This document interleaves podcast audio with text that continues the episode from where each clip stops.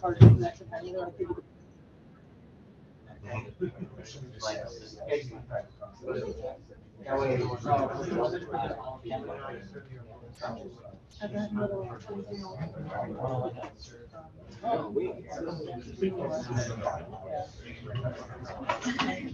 Okay. Hi, everyone. Thank you for making it back. Uh, We're going to get this afternoon kicked off here with the first student chapter presentation. I'd like to welcome Cal State Long Beach up to the podium uh, to give their presentation.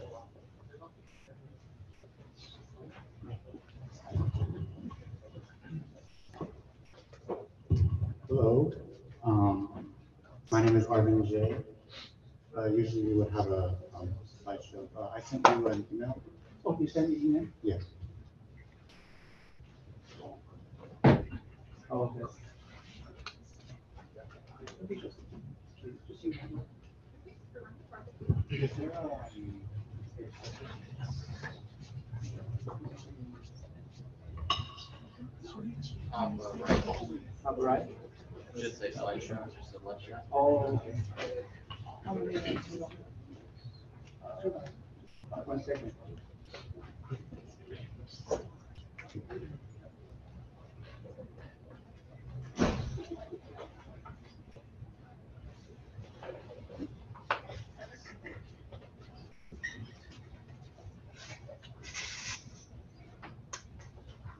I just want to test if this is working.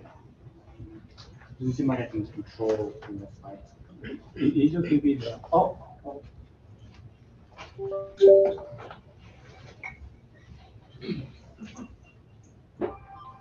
Oh, if it's online, you cannot do that. I have to download it. One second. Let me Oh, download it. yeah, sorry, sorry.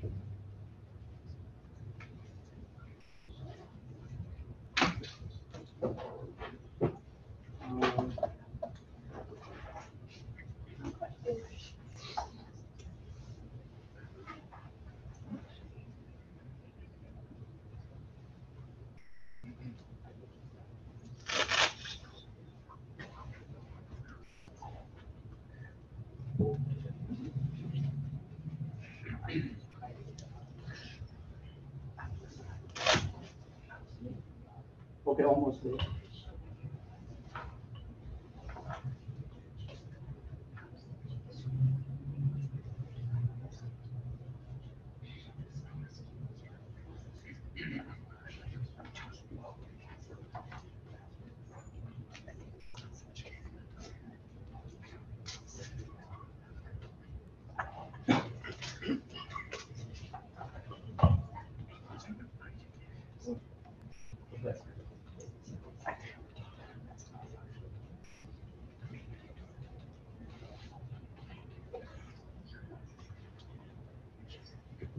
All right. So I want to.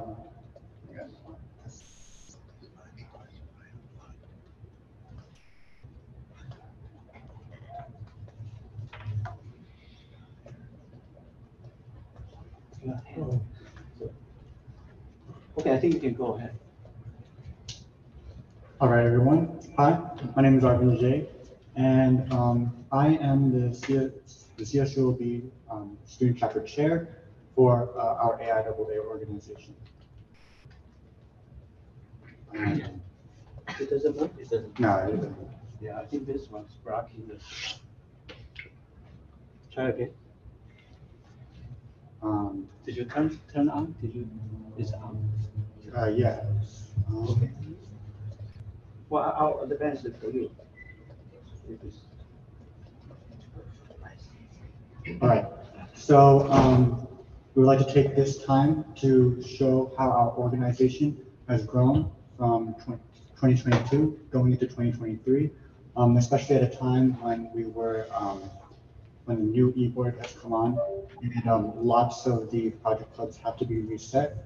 Um, Our progress is poised to create a new engineering student body that is focused on projects and gaining experience that are actually relevant to the industry field. So um, Next slide. So before we do that, I'd like to introduce um, everyone that basically came here to the uh, mini conference, most especially our e-board. Um, you just want to go down the? Yeah, so I'm Pedro, I'm the outreach officer. Uh, my name is Jason Martinez. I'm the treasurer for our organization. Laverne, I'm Andre, and I'm the club ambassador. I'm Gordon, I'm the uh, Long Beach Aviation lead. I'm Cassandra, I'm the ESRA uh, lead. I'm Jaime. I'm the AIAA industry representative and the CubeSat lead, which is now president. I'm Troy. Uh, I'm a VTOL proposal member. I'm Angel, the vice chair. I'm Chana, I'm part of AIAA and Beach Launch Team. All right, so as you can see, we have a very large e-board, um, because again, we want to build the infrastructure that is needed to, um, again, uh, create these project clubs. So, uh, next slide. So first of all, what is our club? Um, basically, our mission is to create pathways students can take to become engineers and to constantly raise the professional and personal standards that we adhere to. Now, um, being a new eBoard, um, we had a fresh perspective and we got to talk to a lot of students. And the very first thing that we noticed is that many students are eager to take the next steps, the extra steps that basically take them out of the classroom setting and into the real world experience where their, um, their expertise is constantly being challenged. So um, our short-term goals is to meet these needs by restarting these project clubs that have basically been neglected for I don't know how many semesters, and recreating these communities where like-minded people can actually work on projects. Um, and we also want to further the the passion that these new for new um, students by getting them um, introduced to the industry through speakers, tours, and um, again projects. So uh, next slide. So, uh, so to talk about our growth and our funding, uh, I'd like to. so as Arvin mentioned, um, our branch uh, underwent a complete change in officers. Um, and so um, our goal was to uh, implement a plan to have a better source of funding and not completely rely on our university for uh, for money. And so our uh, out, so uh, first I'll talk about our memberships. Um, since since fall of 2022, last year, um, our membership growth uh, tripled in size, and um, our sources of funding will include or includes membership dues, uh, fundraisers, which is merchandise and uh, restaurant uh, restaurant fundraisers, sponsorship packages, um, and I want to give a quick shout out to Pedro who um, got us our first spon- real sponsorship. Uh, outside of CSULB, and that was through sending um, sponsorship letters to his connections. And so we have sponsorship packages, and lastly, we have ASI grants. Um, ASI grants is uh, another, oh, it's, it's, it's a main source of funding for most uh, en- engineering orgs on campus. And ASI stands for Associated Students Inc., and they're the student, student government body at CSUOP, And so they help with, uh, they help orgs with their problems and their uh, sources of funding through grants, and we're currently working with our uh, advisor on that uh, on those uh, on those grants as well. So, yeah, next slide.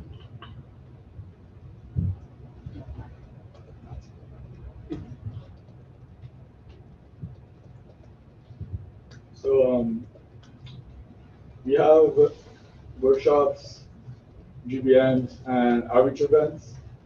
Um, during the GBMs, we like to inform our members about updates that we're doing, whether it be projects, other events like the job hunting workshop, or we're doing tours as well. That's what we do there at GBMs. Just educate our members, whether it just be updates or by also bringing in guest speakers to uh, educate members about aerospace engineering. Um, I want to shout out Ian. He came a couple weeks ago. Uh, we'd like to invite CSUB alumni to uh, come speak to our to our members to inspire us, just so we know like what we can do. And when it, also when it comes to, uh, inspiring, I like to do outreach events as an outreach officer. Um, this is me going to Starbase and Los Alamitos. Um, I basically taught them about aerodynamics and what it's like to be a pilot. Um, I'm like a pilot in, in training. But, um, yeah, that was, we're very grateful to have the opportunity to inspire and educate the next generations of STEM students. Next slide, please. All right, so as I've stated before, our main goal for this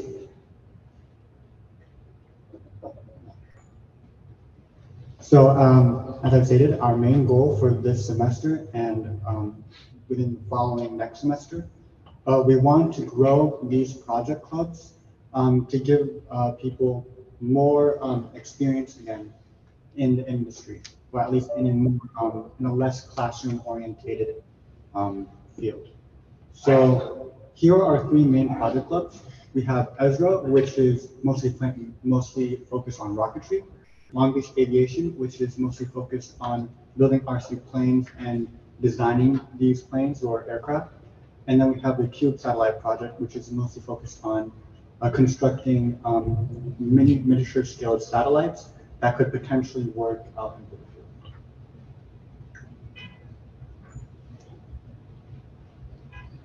So, once again, I'm Cassandra, and I am the ESRA lead or ESRA president. ESRA standing for the Experimental Sounding Rocket Association. So the goal of our club, or our main purpose, is to offer undergraduate students an opportunity to conduct research, um, gain experience in advanced rocketry, and to um, offer them a pathway into participating in naval projects. So we usually offer our club um, to third or fourth years just because they are taking upper level courses like propulsion, thermodynamics, fluid dynamics that they can then apply into um, our projects and then uh, offer a fast paced or yeah, fast paced workplace and a quicker output. Uh, so currently we're coming towards the end of our first project. We have built a test body that is able to implement uh, various propulsion systems. Currently we have a solid propulsion system, but we can later implement a liquid bipropellant system if we like, or even a hybrid. Or we can even implement um, various payloads such as a CubeSat if you like, or even a drone or drone. Just um, just because we created our body to be very modular and very adaptable. So our goal for this semester is to launch our rocket and test our body and see if its um, structural integrity, integrity is maintained and it's able to have a safe recovery. Um, once we determine that our rocket is good and we, we're able to recover it perfectly, we will then move towards um, entering competition. So competition we're looking to enter in is the FAR competition or the Friends of Amateur Rocketry alongside here in California, where we can either again implement different pay or propellant systems or various payloads if you like. Um, and just to mention, some of our former alum have even gotten jobs in industries such as ABL, Rocket Lab, and just recently Blue Origin.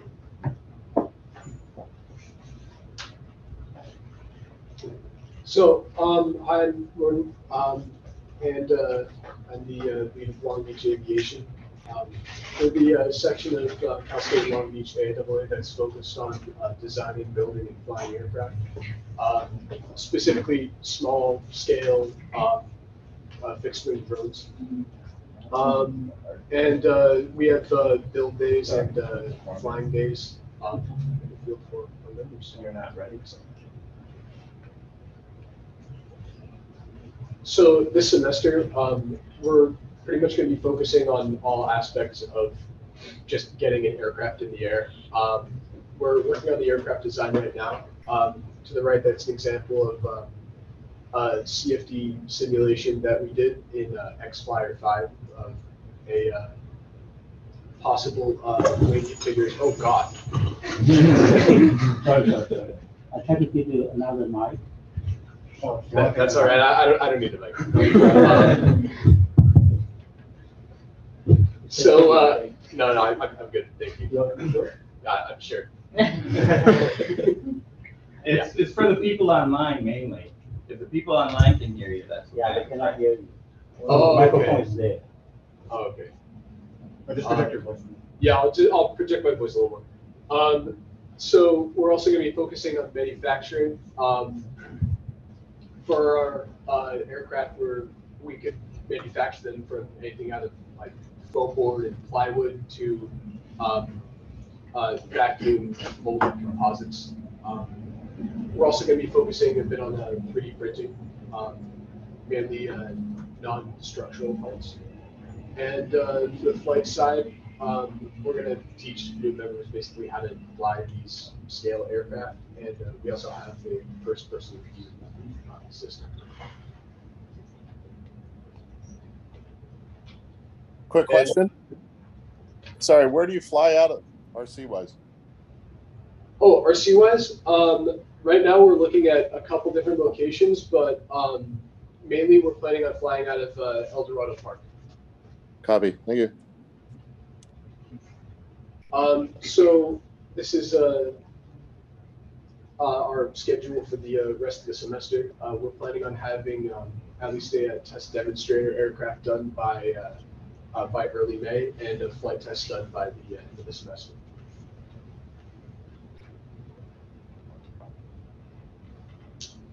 Hello again, my name is Henry. Uh, I'm in charge of the CubeSat uh, project in our um, AIAA chapter. Well, um, what is CubeSat? CubeSat is basically a subscale satellite um, that basically fits in the same role as a normal satellite, but at a much cheaper and at a much cheaper price. And then as well as like when launching a rocket, right, you don't have as much payload space and or mass to take up there. And so um, that's why CubeSats are made. As of now, we kind of just started last month, and we're in the phase of just starting our PDR. Um, next slide. In terms of like the purpose of the project at our school is really just getting a lot of people experience with satellites. Um, since a lot of the people on campus don't really know too much about it and um, really are interested. Um, currently, our mission purpose is mapping out the space debris out there in space, possibly testing with ion thrusters and communicating with other satellites. And then um, our um,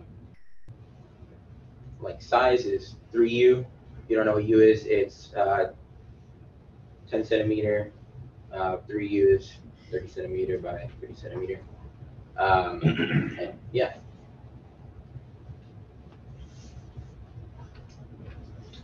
So we've done a lot in the past year, and we're passionate in every event that we hold. But to highlight some of the events that we have for the rest of the semester, we have a general vibe meeting with guest speakers from Relativity, as well as a uh, tours Relativity Space in Long Beach. Um, as the outreach officer, I really want to highlight our outreach event for City of STEM. City of STEM is an event hosted by the Columbia Memorial Space Center in Downey. Um, this year it's going to be in the Los Angeles Historic State Park. We're going to be there just showing off some of our projects like ESRA, LBA, maybe CubeSat or SharkSat. Um, it's going to be an all-day event. If you're free April 1st, I would encourage to come down. Um, it's really cool. There's a lot of organizations from all across the country coming through. And also, we're doing the SoCal Air Show where we're going to be going a board to uh, go watch plane fly. Next slide, please. So our focus moving forward is to expand our network as a professional technical engineering club at Long Beach. We intend to do this by collaborating with different organizations on campus, not just engineering, but non-engineering as well. Um, by building professional relationships with outside organizations and companies, we can um, we can gain different types of opportunities such as internships and um, you know different uh, advice from different industry uh, industry speakers and we also intend to engage in more outreach and social events to retain a connection with our members and community. Um, we also want to provide more resources to our members um, to ensure that they have a successful transition to the workforce. Um, internship opportunities is something that every uh, in, um, student engineer would uh, seeks, and we want to present that to our. We want to seek those opportunities and present those to our members. Um, we also intend to provide more tours, workshops, and industry speakers for our for our members. as well as uh, create an easier student to project pathway uh, system for our students. Um, as you can see to the right, uh, we had 1,200 uh, students enrolled in the uh, College of Engineering at CSULB. Um, that was last fall, and we intend to reach those reach more more of those students um, by the end of this semester. And I, believe that if we follow these goals, um, we can present to them the opp- different opportunities that they have we have on campus, and that's going to be our goal moving forward. Uh, so that concludes the, um, our presentation. Uh, if you would like to contact us, this is our information as well as, um, on the previous, uh, the second slide, um, our personal information. And we'd like to give a thanks to, um, the LALB Section Council for helping us, uh, try to rebuild our organization, as well as the members who have stuck with us, um, so far. Uh, these members have um, really helped us out and really have, again, shown that they want to take the extra steps, especially when building our organization. So um, that will be all. Uh, Does anyone have any questions for us? Oh, yes. Do you have any faculty advisors?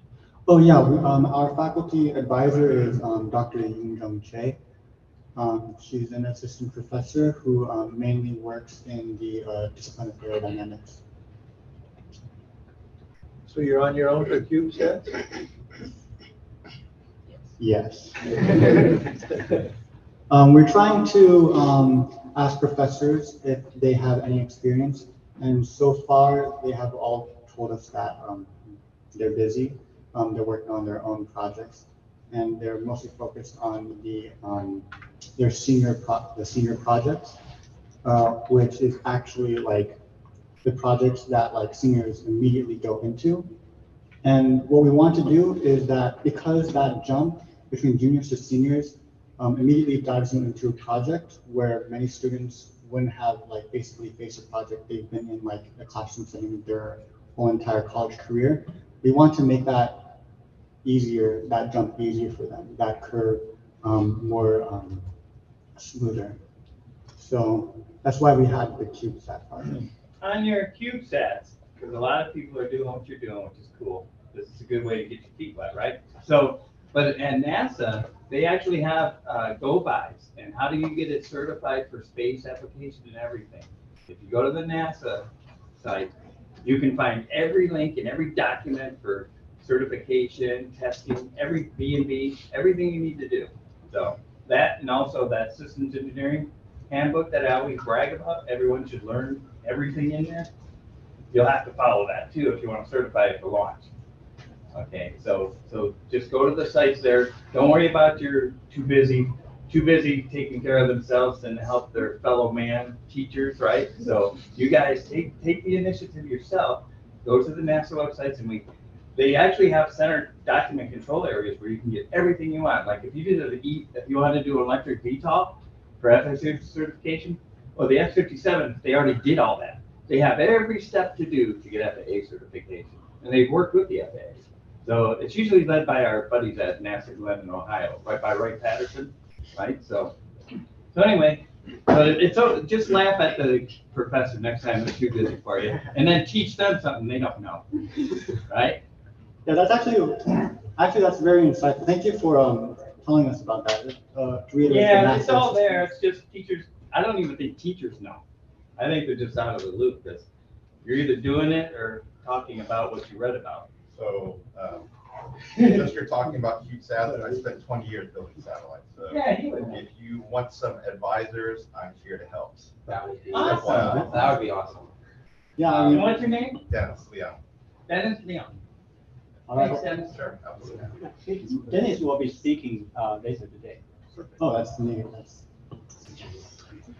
I mean, right now I'm on in my head, I'm, you know what I mean? But, um, I'd like to thank you once again for like reaching out, like reaching out to us, giving us your support. Um, when we, when I started the sport, I think all of us can attest that this club was not in a state that should have been, um, kept. Hopefully, um, I don't see the recording from any of the professors as we've been talking about that On here. on here.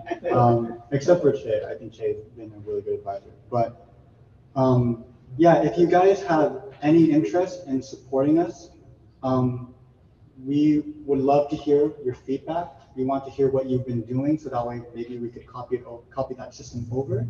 And like maybe in the future, our, our schools might be able to interact more with, um, Do you have an aerospace three D model of the Earth that you could work on? If NASA gave you one, could you do some modeling for us and learn how to do some cool satellites in space that can really do some magical stuff? so something like, similar to like JMARS, but for like Earth. Nah, that's what I talked about last week. Oh. It's a huge program, ten thousand satellites. Uh, I mean, does anyone else have anything that they want to add? I don't want to like keep any comments. No? All right. Well, um, I'd like to get to know more about you. Um, what's your name? sir? Dennis. Dennis and, um, Sean. what- Sean. So I- I'd like to talk to you more after this, but I don't want to keep everyone else's time. So, um, thank you again for, um, what's next?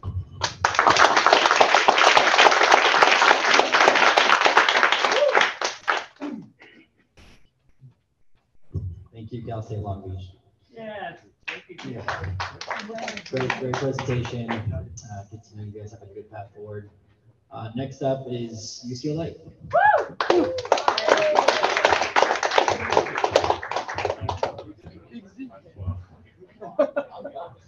Hello, hello.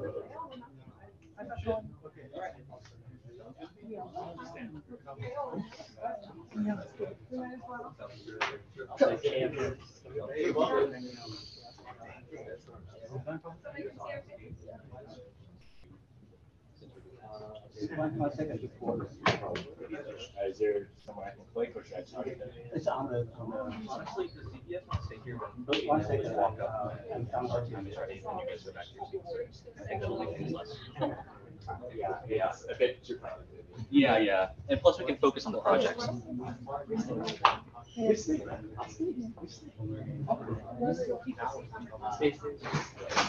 Yeah, call. I, they tried. And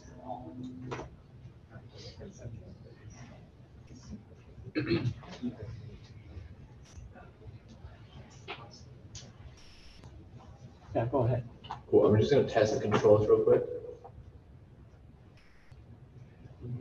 No, I don't believe that's working. Oh, that's, you- I, I'll just tell you to change slides. Okay. That's Probably easier. Um, hello, everyone. Hello, uh, we are AIAA at UCLA. Um, thank you so much for the invitation. First of all, introducing who I am. Next slide, please. My name is Zihao. I am a senior aerospace engineering student at UCLA. I am the president of our AIAA branch and as well as the project manager of the Design Build Fly competition team. Next slide, please. So for AIAA at UCLA, we're the largest aerospace society on campus with more than 350 students um, across our events and our projects. Um, our total operating budget across our projects is around $200,000 every year. Um, very, very cool. Um, oh, and uh, we have three main focuses for our AIAA branch. First of all, professional development. So getting our students the experiences and opportunities they need to network with industry professionals, coming to events such as this, um, that uh, they can get exposed to more opportunities out there. And then as well as academic support, um, a huge part of college is going through the classes, um, and we do what we can to help out with that. And last but not least, probably the most important part of AIAA at UCLA are our technical projects, and you'll get to hear more about them in the coming slides. Next slide, please. Summarizing some of the key events that we hosted and helped host um, for this past year. We had a career fair at the beginning of the year with almost 500 attendees um, in the School of Engineering as well as other STEM majors. Um, and we had more than 20 companies present with more than 60 representatives there. We've had young professional panels inviting our alumni back to speak with us, and that's to inspire our students to see where they could be in five to 10 years. Uh, we had multiple of these events. We also had mentorship programs with more than 120 mentees and more than 30 mentors there. So a good ratio um, fun events with the mentorship program as well. We've also had info sessions both with SpaceX and Moog. Um, we are looking to expand our professional network and get more info sessions set up. So if any of you representing companies here and want to get more in touch with UCLA, feel free to let me know during the intermission and uh, we can talk about potential info sessions. Next slide, please. Um, and just yesterday, we hosted a professional development workshop, helping out a bunch of students with their resumes, cover letters, interviews, um, portfolios, that kind of stuff. Um, we do what we can. The job market is competitive, but we do what we can to help out. And we are looking forward to a Spring Connections event um, where we're going to have our students connect more with industry professionals.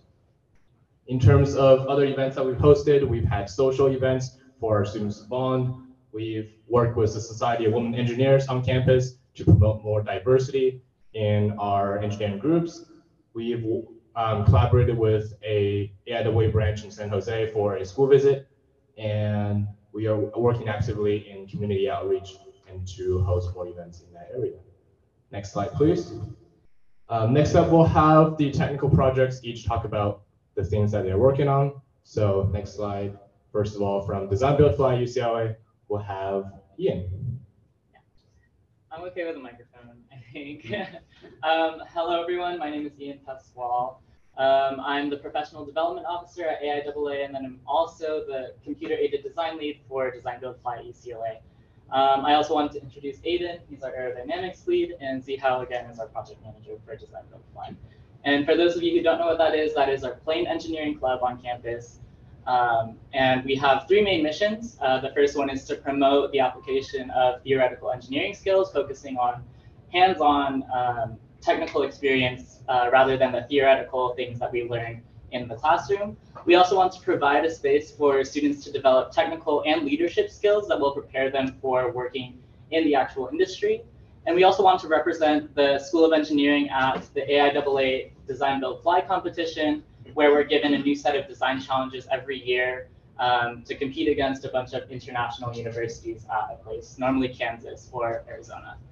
So yeah, and then next slide. Um, this was our plane last year. Uh, we named it Lazarus um, because it crashed and then we had to rebuild it in a day. Um, so that's why it's Lazarus. Oh, okay.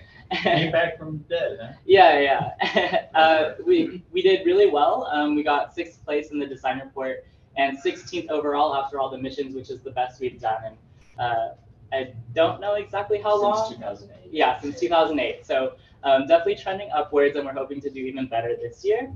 Um, and then if you go on to the next slide, um, I, I assume some of you guys might know this, but the challenge this year is to um, either have a shipping container with a certain amount of weight, um, and then we also have a challenge where we have to assemble the plane in about five minutes. Um, so we have to design it with removable wings. Um, and then we also have maximum takeoff distances and propulsion battery energies that we have to work around. Um, so our four main missions, the first one is the ground mission where we just have to load as much weight onto the plane as we can. Um, the second one is proof of concept, so no real challenges, just flying the plane. The third is a surveillance flight, so having the package inside the uh, plane while it's flying. And then the fourth one is just having a jamming antenna or a PVC pipe attached to one of the wings chosen randomly. So those were our uh, challenges for this year. And then the next slide. Um, so I don't want to give up too much about our design. You know, it is a competition, and there might be competing schools here, but um, we have had a very successful year. Um, we've had about uh, five fly days with over 20 successful flights, um, and we've built about four prototype aircrafts, which is which means that our timeline for designing and building these planes is much faster than um, what we've done in the past. So we get each prototype done in about a six-week time period, which is um, like relatively for us pretty fast. Um, uh, we have some. Uh, we also have an R&D team this year, and they were very successful in designing our first ever flying wing that we built. Um, so that was really exciting. We also have a bunch. Um, Aiden actually designed or led the design of the custom wing airfoil um, designed on Xfoil, and then um, we integrated data collection using GPS, pitot tube, um, other sensors, and then also having onboard cameras so we can see what it looks like in the air. Um, so upcoming, we have five scheduled flights, uh, I believe this Monday. So um, hoping that all goes well, weather permitting. And then um, we have a final design review in early April, and we're going to competition in Arizona shortly after that design review. when you Um, go to Arizona, are you competing with a lot of other schools too? yeah, so normally it's about 100 schools, and then there are schools all the way from like Singapore who come and like fly their. That's, that's the main mission. Yeah. Kick some butt in. Is that in May that you get to kick butt? It's in April. Oh, in April. Yeah. Wow, you got a crown. Yeah, I know. So the way, guys. Wow, that's awesome. Um, yeah, and then these are a bunch of other events that we've done this year as well. Um, we started a brand new E96 program um, last year that I was I had the honor of teaching that, so that was super fun. Uh, we also have a focus on training our new members, so giving um, even like freshmen a lot of experience just through like a 10 week course, like teaching them SolidWorks, MATLAB, and all those other things that, that we use to design our plane. And then also we have a lot of community and outreach programs. Um, we work a lot with uh, the Society of Women Engineers, and we have a bunch of outreach programs to local K to 12 um, schools. And we've also worked with UCLA um, for First Thursdays. So yeah, um, this is our contact information for Design Build Fly, and I don't want to take up too much time, so um, the next slide should be Rocket Project, I believe. Uh, Heck yeah. yeah. Thanks. Hi folks, we're Rocket Project at UCLA. Um, yeah, so our mission is that we're dedicated to building the next generation of aerospace engineers through education and achievement in rocketry. So basically, we um, design, build, and launch one rocket per team each year. And so we have two teams, Ares and Prometheus. So that's two rockets each year, um, which is very cool, both high powered. So we also introduce K through 12 students and over 130 new members uh, to rocketry every year. Thank you, Kate. Right, so as Kate said, we have had a lot of project growth over the, over the past few years. We originally were founded in the 2000s, I believe, correct me if I'm wrong, 2008. And since then, we've had quite the growth. Um, earlier on, we had about 30 active members, about one launch per year, and only two hot fires, uh, or static fires, which we did at the Mojave Desert at the FAR facility. Um, nowadays, it feels more like three to six hot fires a year with three launches a year. Um, oh, 15, correct me if I'm wrong. Um, we actually go out there quite often to test our rockets, and we have quite a few rocket flights each year. So if you go, go to the next slide, please. Thank you. Yeah, so the pathway typical students take through our club is fresh- freshmen and transfer students will go into Engineering 96 Rockets, which is a UCLA course taught by undergrads such as myself. Um, and we teach them how to make small solid rockets. And the final project, instead of having a boring final exam, they get to build this from scratch and design from scratch this solid rocket that they go out and launch, uh, which is very cool, G-class. Um, and then Prometheus is our hybrid rockets. That's for like after you go through the Engineering 96 class. And then after you've done a year of Prometheus, you can go on to Ares, which is the liquid rocket. It's more complex, way more powerful. So very fun. Next slide, please. Thank you. Oh, Um, so RISE, Engineering 96R, yeah, it's an undergraduate taught class. We offer, we offer four sections in the fall so that all of the students can, who want to can hopefully join. Um, and students get the opportunity to, yeah, make and launch two rockets in groups. They also learn about rocket project and the aerospace industry and what subsystems they're interested in. No experience required. We teach everyone every skill that they need to learn. Um, and it's a super great way for, you know, students to get, get a head start on all that. Next slide, please. Isn't it the coolest feeling when your first rocket launches successfully? Yeah. It's like, Oh, it really yeah. is. Literally. It's something else. Speaking of which, let's talk about our projects. Um, so as Kate said, after students are done with their Engineering 96 course, which usually spans the length of fall quarter, so just two to three months, uh, for the rest of their freshman year uh, or new student year, they enter into the hybrid rocket power team or the hybrid rocket team, which is I'm the project lead of which. Um, we build these rockets in about five months. That's the length of our design cycle. Uh, our rocket is hybrid powered. We shoot for 10,000 feet, and everything we build is entirely, nearly entirely in-house manufactured and produced, uh, even including our engine. Uh, it's not on the slides here, but we typically compete at Spaceport America Cup. This year we'll be competing at the FAR competition. uh, in June 2nd, I believe. So it's coming up quite soon, and we just began manufacturing last week. Um, anyways, a part of the liquid bipropellant team, uh, we currently hold the record for the highest liquid bipropellant spaceflight in the country at 19,000 feet, and we're going to smash that record out of the park in about seven days when our liquid team launches this weekend. Or So- how high? Forty-five thousand? Uh, this year it's 30,000 feet, but typically it's been 45,000. No one's ever been able to reach it. Uh, any college, any student-run organization in America. We hope to make it done this year. I hope so too. Fingers crossed. Make it happen. Right, so a bit more about Project Prometheus, aka the hybrid power team. Um, our goal essentially is to build and design this hybrid powered rocket from scratch every five months, every year. Um, it's also to prepare people for the liquid bipropellant team, which is a mechanically more complex system. Uh, so just to give them an introduction and a preview of that. Um, at least in stats for Prometheus, we've had about 12 static fires in the past three years, and we hope to have three more within the next three months. Um, as well as finishing second place in the 2018 Spaceport America Cup competition with the, again, fully de- student-developed hybrid system. Um, there are currently 85 members, active members in the team with about 130, 140 on paper. But with 85 active members, we can get a lot done, so we're more than grateful for it. Next slide, please. Thank you. So Project Ares is our liquid bipropellant team. Um, it's currently one of seven universities in America that build this rocket period. And we have about 50 active members in that project. Um, we hope to cultivate experienced rock engineers through this design, build, and testing of a fully liquid bipropellant rocket um, by focusing on a one attainable, by an attainable rocket within a one-year timeline.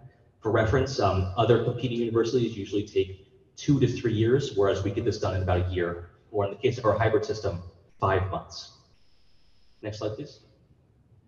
We also have an R&D team.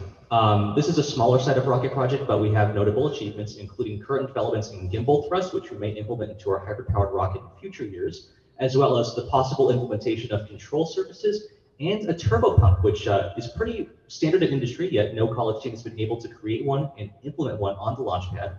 So we hope to break that achievement sometime soon. Um, yeah, we also have a great youth re- outreach program because, um, you know, not only is our goal to make sure that rocketry is accessible for like freshmen and students, we also want to make sure it's accessible for like um, young kids in the community. So we uh, organize trips to schools in the LA area, um, especially for like underserved schools, and we also host events at UCLA. Um, we also had a great uh, virtual outreach program, especially during like the pandemic when it was in its height. And that was great because we got to reach uh, schools all over the nation, not just in our community. So that was that was really cool. And then um, and now we have this hybrid model with a virtual and in-person visits. So that's we've really been able to expand our outreach, which has been really cool. And here's some uh, photos from outreach. Thank you.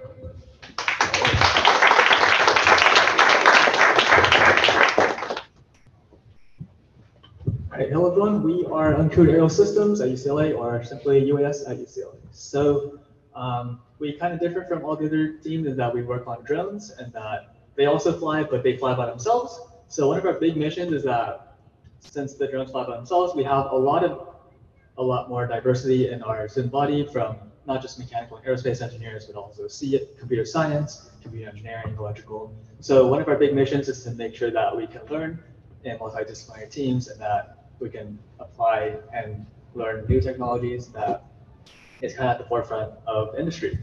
So we also build, prototype, and fly our own drones that we typically build in-house or some form of that. And one of our big other missions is just inspire and introduce all our students to the field of aerospace and also autonomy, because drones is kind of the next big field. So we want to get more people into this sector.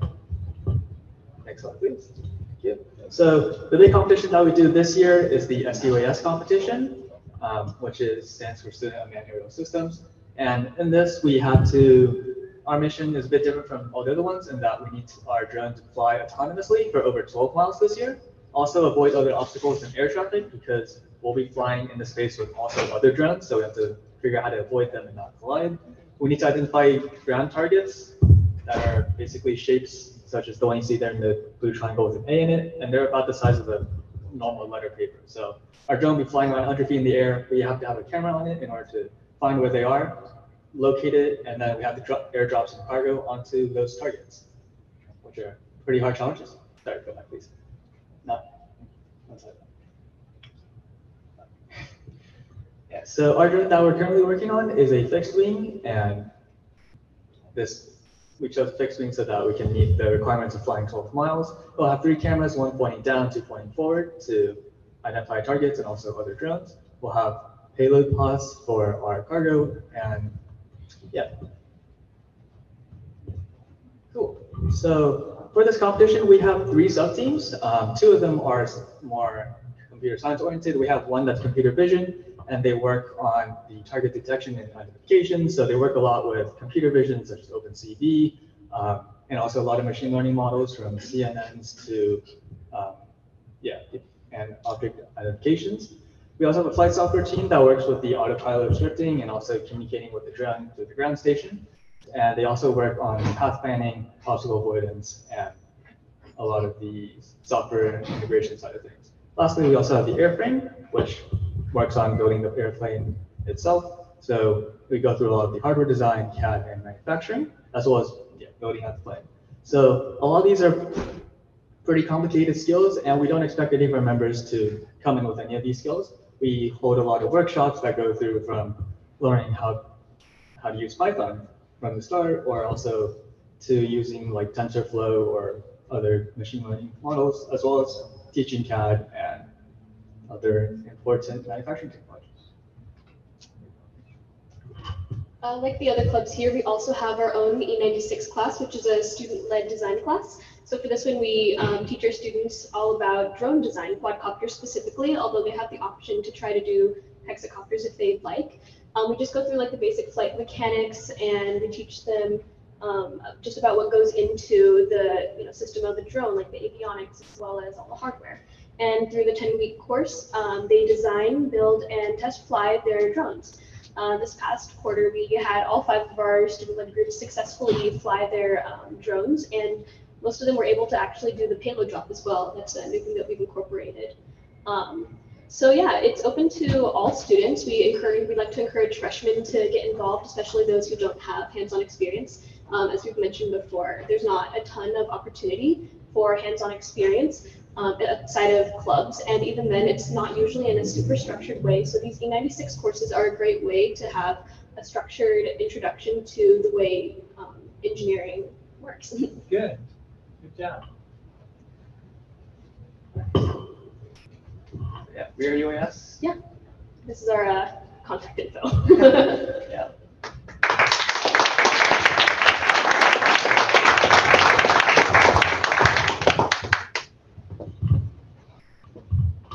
next slide, please. Yeah, lastly, uh, I'm the president of Bruin Spacecraft Group. We are a uh, club dedicated to, uh, next slide, um, making space accessible and its space and its technologies accessible to all students. Um, we build spacecraft, we have high altitude weather balloons, host workshops, uh, create, uh, have company info sessions, all for the purpose of having an opportunity and a community of people that are able to explore space and um, basically have the ability to build industry transferable experiences and get involved in certain projects that will benefit them for in their career. Um, so these are some of the highlights that I wanted to point out for um, our CUBE satellite, our high altitude weather balloon, uh, as well as some of the other workshops and um, um, like programs that we have as part of our club. Um, next slide, please. So uh, our two main projects are our uh, CUBE satellite, which this year is working on a 3U CUBE satellite hosting an ion thruster and using uh, in-house magnet torquers for ADACS control. Um, and our secondary program is Overseer, which is our introductory level engineering program, essentially designed that if you have only the basic high school science level experience, you should be able to get into the program and understand the basics um, getting electronic circuit uh, experience, some actuators, some um, soldering, and uh, other mechan like other other mechanical skills, other software skills, every everything that you need to do in order to have the experience in order to join our Cube Satellite project. Is that the balloon that Biden shot down? Uh, no, actually, uh, we, we were not able to, uh, have that pleasure of having it shot down by Biden. Uh, next slide, please. Uh, yeah, so in previous years, our CubeSat satellite actually made it into, uh, made it to orbit on board a Blue Origin space, uh, launch provider. And, um, we had the opportunity of testing, um, a magnet, magnetohydrodynamic pump. Um, all of our missions are based are based on the idea of doing technology demonstrations and scientific investigations. So both our Cube satellite and our high altitude weather balloon are on the premise of um, projects for passion and projects for the exploration of new technologies and sciences. Next slide, please. Uh, we also have uh, more, if you don't necessarily, aren't necessarily involved in our projects, but still want to learn about space, we have opportunities to learn about not only the tools and uh, skills that you need in the spacecraft industry, but you can also have guest speakers. Uh, we had just this year, we had a speaker uh, come in to talk about uh, the, the orbit modeling software that is commonly used in the industry. Uh, in previous years, we had basic CAD programs uh, getting the, inform the information, the fundamental skills needed to build spacecraft and um, all, all other uh, skills necessary in the engineering field. And as well, like I mentioned, the guest speaker that we had in two years ago uh, were some of the project um, contributors to the James Webb Space Telescope. So giving a little bit more insight on what exactly is done in the industry and how our club relates to the industry work that's done. Thank you.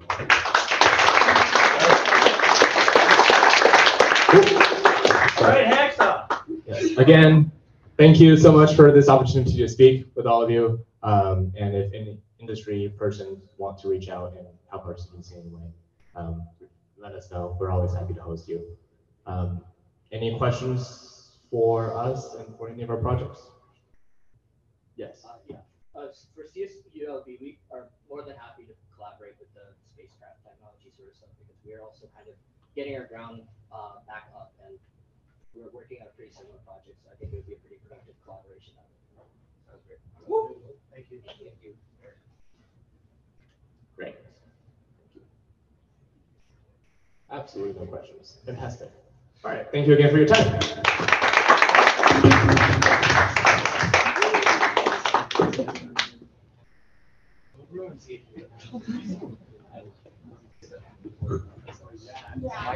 Nice job, UCLA. You guys are a machine. Um, all right, up next is UNLV.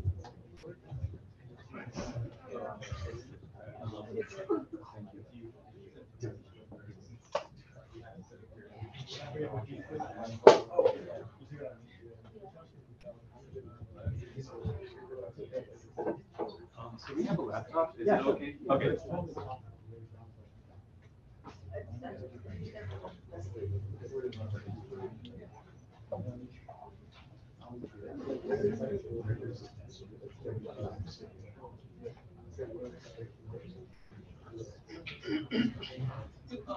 Where do we go from here, Kenny? Where the next one? Right here. Yeah, we're just setting up.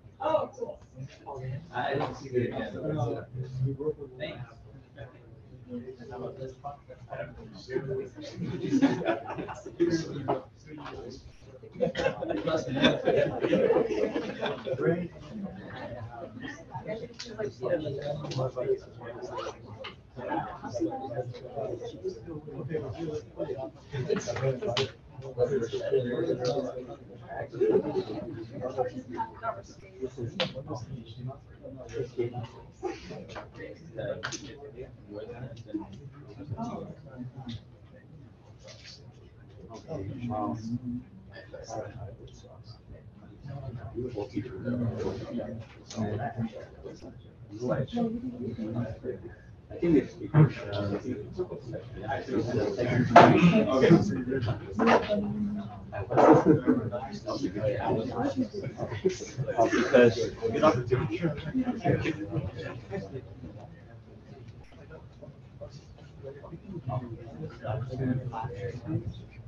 Yeah, for folks online, I'm sorry because uh, UNLV uh, is a more physical demonstration, so we are not going to share the uh, PowerPoint online for this one, but you can see through the camera. Sorry for that. Javi. All right, hello everybody. Uh, my name is Christian Yuan. I'm the president of the AIAA chapter of, uh, or I'm sorry, I'm the president of the UNLV chapter of AIAA. Um, and I guess since our team today is a little bit smaller, um, I'll do a more in-depth uh, overview of where I'm from. Um, so I'm currently a third year engineering student getting my degree in electrical engineering. And the way I got into AIAA was um, I uh, I was just walking around the involvement fair one day and I just saw this little booth, you know, and they had their all their airplanes out. I was like, oh, that's cool. I guess I'll, you know, sit down and talk to them for a little while. Um, and eventually, over time, uh, people shuffle in and out, and that's how I ended up becoming president of AIAA. So it's kind of funny how that works out. um, and these are my friends uh, and my teammates: Martin Arguez Perez, uh, PhD student, um, Jared Angelus, Angelus, Angelus, Angelus. Uh, he's um, our Air Force ROTC. Yeah. And um, Erin Rokes. Uh, she's a psychology student. Hi, welcome. Um, so for a history of how uh, or where AIAA UNLV's chapter has been, um, in the past, uh, our chapter has had like very successful um, uh, competitions. So we've gone to 3DP, we've gone to DBF, and um, we've had very like uh, lucrative um, experience with all these uh, previous competitions. Um, actually, Luis was one of our former members, actually our president. Um, so that's really awesome. Um, and you know, in the past, we've done a lot of uh, outreach, like volunteering, um, and uh, actually UNLV has this, um, you know, introduce a student or introduce a kid to engineering day, and that's when a bunch of the uh, engineering clubs just host a bunch of uh, younger children and teach them some fundamentals of engineering. And um, that's something that we've done in the past. Other outreach events that we've done have been the UNLV Involvement Fair and also UNLV Creates, which is uh, more geared towards engineering students. Um, but just as like a an overview, um, this was the previous team, uh, this picture. Um, and over COVID, that team has all graduated. And our current team is completely new. Um, so something that we're focusing on this semester is training new students, younger students, and making them prepared to carry on our legacy. That way, this sort of situation doesn't kind of happen again, especially over COVID when, you know, quarantine took over everything. It was hard to keep up. So uh, now we're just trying to focus on training new students and getting them prepared for these leadership positions. Um, but another thing about this pr previous club is they are very well regarded amongst the uh, UNLV uh, faculty and staff. Um, you can literally ask anybody from UNLV and they could like give you an awesome story about these uh, members. Um, so yeah, I think uh, it's learning about this club, uh, previous, uh, all these previous members really opened my eyes to what UNLV is capable of and um, it's really like pushing me towards uh, more, you know, uh, different avenues. Um, can I get the next slide, please? Um, so we have gone to competitions in the past. Um, the most recent one we've attended was 3DP. Um, and actually at 3DP, uh, in the past, UNLV has also done really well. Um, I believe we've set a record in the past. Uh, that was the previous team, once again. Um, and just like hearing about like all those uh, previous stories, like it, it doesn't just uh, affect UNLV, it reaches out into like University of Arlington, Texas, and all these other universities. So that's just a really inspiring thing to see what UNLV is capable of. Um, we're also, uh, or we were participating in DBF. Um, we had to refocus because of uh, time constraints. So now we're uh, reprioritizing um, you know, training new students, and uh, we do actually have a few projects going on right now. Um, so if you wanted to go on to the next slide. Um, so uh, the UAS lab at UNLV is a really awesome resource that we have access to. Um, Martin is actually the manager of the lab, um, and through Martin, a lot of our members are able to find jobs. Um, so like, because it's such a small club, Martin, and because Martin is like uh, a PhD student, he has so much access to so many different resources and so many different people, and uh, he's able to vouch for us in terms of like, hey, this is what AWA is about, and this is what they're capable of. Um, so that's you know, that's really a great uh, mentor to have. Um, I see there's access to robotics, so I'm actually going to show you guys a demonstration of a SLAM capability here of something we'd stick on our drones. Yeah, so um, this is actually something that Martin's been working on for a little bit now. Um, so if you wanted to start off with Yeah, I'll go ahead. Honestly, as a, I'd say have Jared and um, well, Crud. Aaron. Aaron, uh, go ahead and introduce yourselves. Uh, I just uh, noticed that some IP stuff got changed around for. I'm just, I'm just gonna do some quick. Oh, good. That's Okay. Um, my name is Erin. As Hi, Erin. Christian said, hi. As Christian said, I'm actually a psychology. I study psychology and neuroscience at UNLV, but I'm actually interested in the field of human factors, which is the application of psychology to engineering.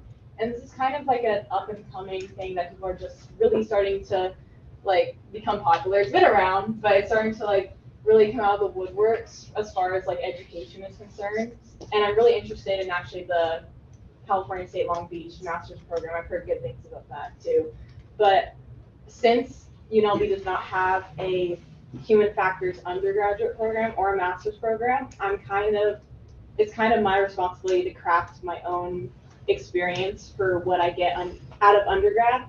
So that's why I'm doing psychology, neuroscience, and then I'm learning about engineering through clubs. And this is the perfect club. They were really accepting, and it's fun. It's really been fun. Awesome. Uh, yeah, so it's asked for me. He kind of spoiled it already, but I'm Jared. I am a super, super senior at UNLV now. And uh, I'm on my way out. I'm, I have 63 days till graduation and 65 days until commissioning. I'm actually going to Tyndall, and, uh, Tyndall Air Force Base in Florida. Are you ready? Well, actually, I just realized I'm on the wrong operating system. Uh-oh. What is it, Windows? Um, no, that's uh, the newest version of Ubuntu, but I actually have this one running on the first iteration of ROS, ROS 1, uh, which actually requires uh, the last generation of Ubuntu. Okay, so you know, Ro- Martin works a lot with ROS, and that's something that we're trying to implement more into our drones and our VTOLs and all of our projects overall. Um, just doing like unmanned aerial systems and doing like autonomous flight. Um, currently, the uh, software that's running on these two drones is PX4, which is the autopilot software that um, of choice that we like to use. Um, it's very open source and it's very well documented. Um, and the interface that uh, it comes with, Q Ground Control, is a lot cleaner than Mission Planner, in my opinion. Um, so yeah, that's Oh, kind so of. If you haven't tried out PX4, I would highly recommend it. Aaron, on your human factors engineering, it's a lot more than just ergonomics, right? Like, Yes. like if I put you up on a space station, you'll, you'll have accessibility and notes of how to make sure you can reach from one position to another, right? Yeah, I think that's why it's important to learn about engineering terminology and know more of what you guys do versus just the experience of only studying psychology, only neuroscience. Then I'm kind of thrown into the world of working with you guys and to not have that connection or not know what's going on, I think it's important for me to explore. So just showing you guys a little back end, back end. For those of you that use ROS, you'll recognize exactly what I'm doing. So right now I'm setting my ROS IPs to be appropriate because my Wi-Fi hotspot actually just decided to change the IP to a subnet. So really quick doing this. Can I get a picture and send it to China? you won't get much information off of this. Uh, we're actually pretty secure. Uh, I've been working for a DOE for a bit. Uh, you should guess our password. all right. Oh yeah. Well, it's very insecure for that system. It's almost meant for anybody to pick it up. Um, so right now I'm just gonna run a script that I have. This makes it much easier. So right here, I'm actually starting the slam operation on that drone right over there. I'm using RTAB map, something you might be familiar with if you've done slam operations in the past. And It's on this fly one a here, circle around us? was that? It's gonna fly a circle over It won't fly right now, just because uh, I don't have it mounted on the drone, and this is actually a development kit. But I'm just uh, launching this on RViz. It just launched here. So pretty much right here, we're able to see what the drone is seeing and it'll actually do a full mapping. However, in this scenario, for what I'm working with AIAA, the mapping isn't really the important part. The important part is the localization. So you see how we're able to get a position, the attitude of the drone. So this will enable us to do more indoor flight um, with the kind of projects that they're working with. Uh, and again, it is cool to see the map. So I always like to enable the point cloud. Of course, you can get a voxel grid off of this as well. But again, for the purposes of what I'm working with on AI And color AIAA. pigmentation too, that's even cooler. So what was that? Color pigmentation to it. Oh yeah, this part's like point cloud. Um, if you do a voxel grid, it downsamples it, and you can do vo- like object avoidance with that. Um, but again, this is the kind of stuff that I want to help AIAA get into. And you saw that was very scrappy. Yeah. yeah. Um, question, if you're gonna put this on the drone, are you gonna wire directly or is it still gonna be transmitted? It's going to be on the drone. That is a development kit right there. This Jetson Orin is the newest iteration of the Jetson line. Um, right now they released Jet, uh, the NX modules, and with that, I will be able to put this in the form factor smaller than a Raspberry Pi. And yeah, Uh, just a second question. Yep. Uh, You mentioned something about object avoidance. Is this something for the drone to avoid objects? oh yeah, or- I can probably show you a voxel grid right here if I can find my mouse. So you'll see that it'll kind of downsample this whole thing if I show an occupancy grid. So this should be, oh, it didn't enable. Uh, darn. Well, Taking those, yeah.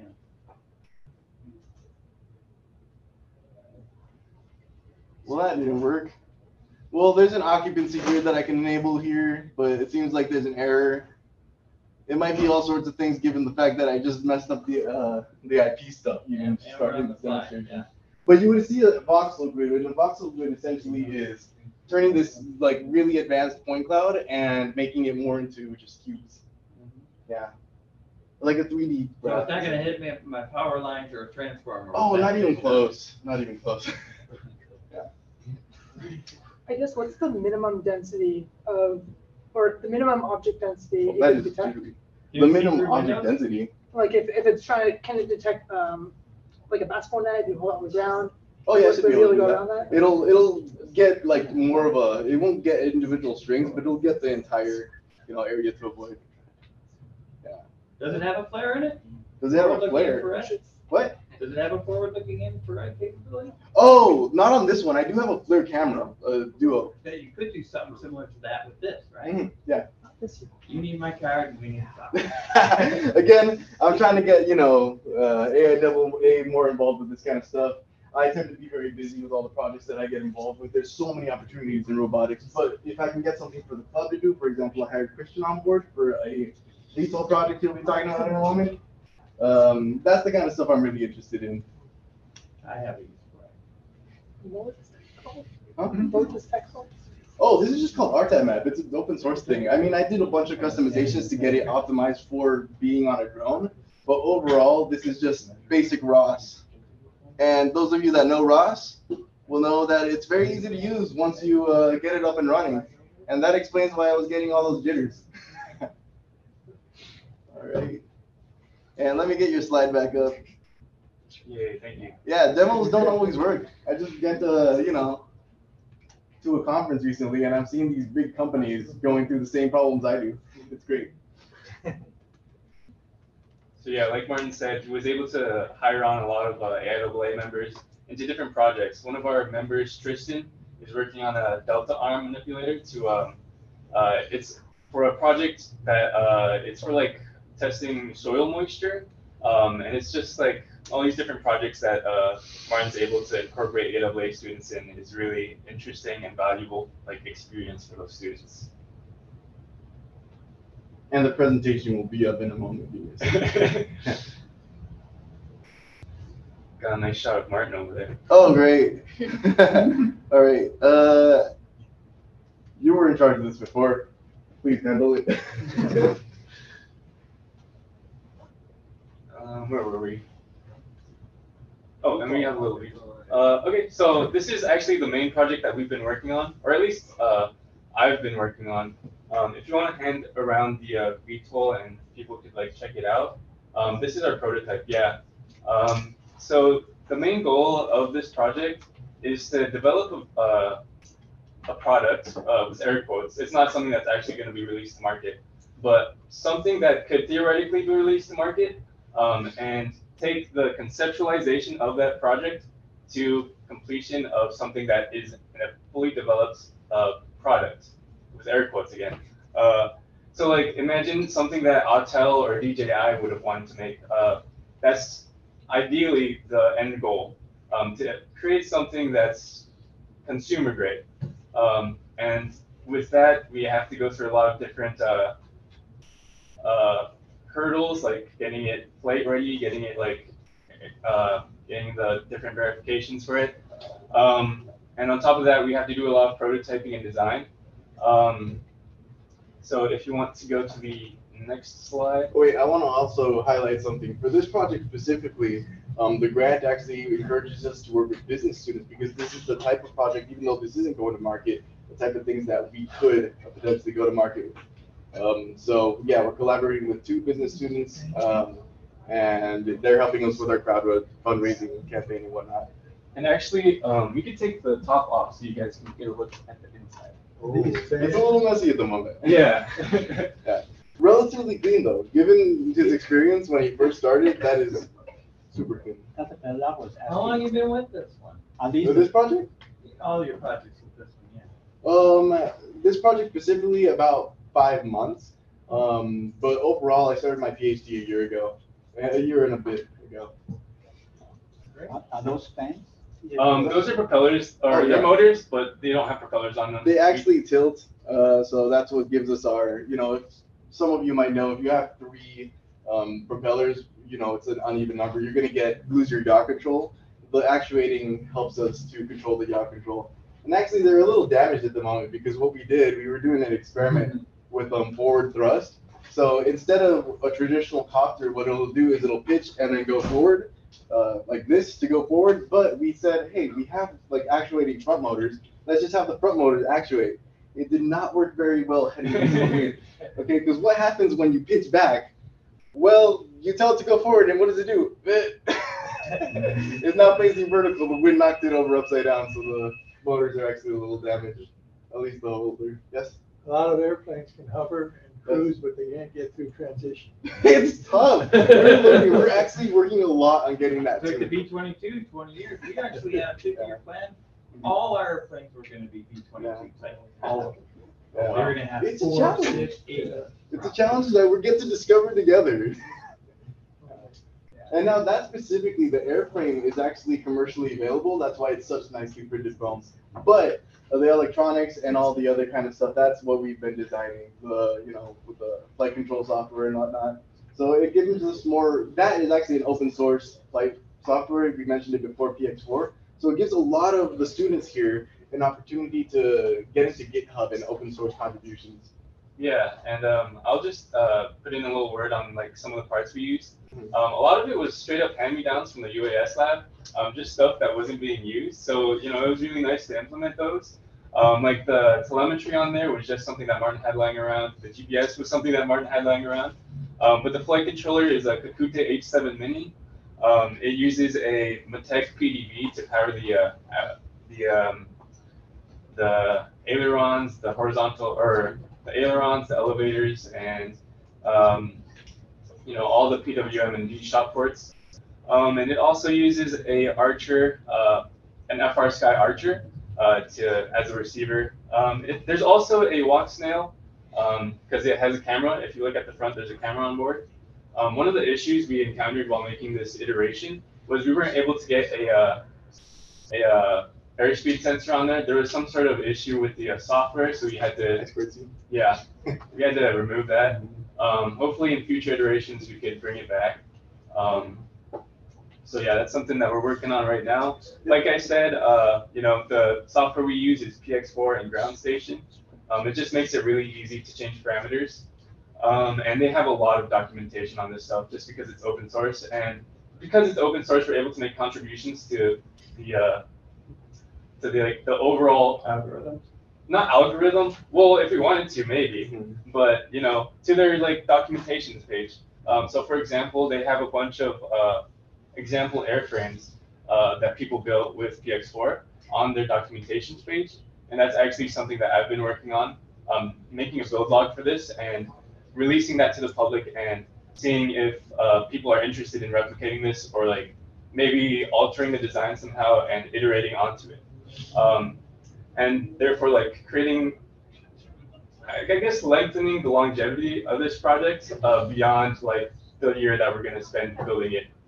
Um, and I guess next steps for this project, uh, if you wanna go to the next step. Um, so currently, this is our second prototype. Um, we've actually crashed and scrapped the first one. Um, but currently, we're in the phase of crowdfunding. Um, to do this, we're doing a uh, essentially a Kickstarter campaign. Um, the goal is to raise $2,000 for this project.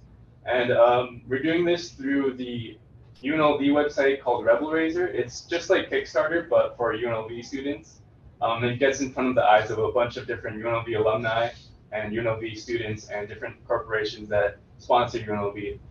Um, so, you know, this is our basic timeline and where we are, where we're at right now. And these are the few things that we have left to do before we can say, hey, this project has been completed. Let's move on and let's, you know, see what else we can do. Um, and uh, one more thing to add on to that, uh, like with the avionics and all the electrical hardware, um, one thing that we would like to do is integrate computer vision, um, which would be really cool. Uh, so yeah, that's just a little side side note. Um, and you know, like I said earlier, our main goal this semester is to train new students um, and bring in new faces and get them ready to take on leadership positions. Um, so that's what we've been prioritizing. Uh, actually, Jared and Aaron are both brand new this semester, um, so it's really great to have them on board. Um, and to do this, we're actually doing a drone workshop, and this is our current drone build that we've got going on. If you want to pass it around, and um, it's a very simple drone build, um, but it teaches the fundamentals of what goes into a drone, and it shows students like, hey, this is how you put something together. You can, uh, this is how you solder stuff. This is how you change software.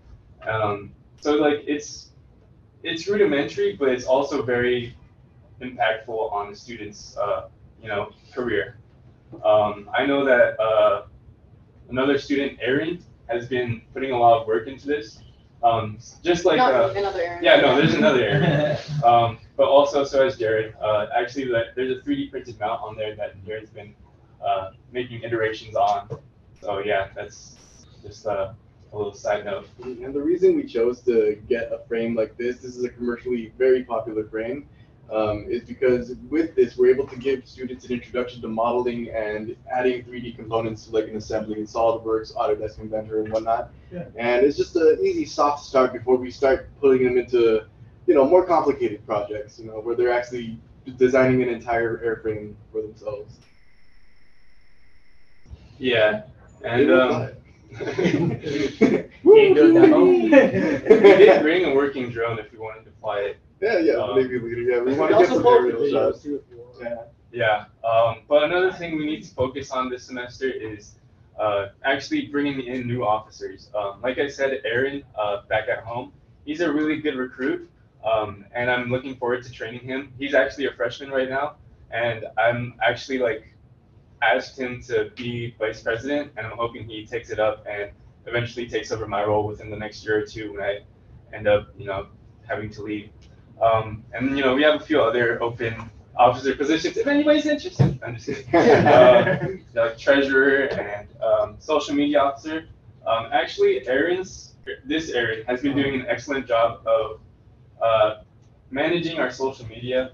So like kudos to you, Aaron. That's really awesome. Um, and like overall, we just want to build a strong community that's able to like communicate ideas and just have a good time uh, on campus. Um, so to do this, we're uh, gonna try and do more bonding experiences, like uh, maybe like go out to play soccer once every month, or like do escape rooms. We were just talking about it today. Um, but even you know this long trip this morning, it was a four-hour drive, but that was such a great bonding experience for all of us. Um, so Three in the morning. Yeah. We're like, let's go. it was a real grind.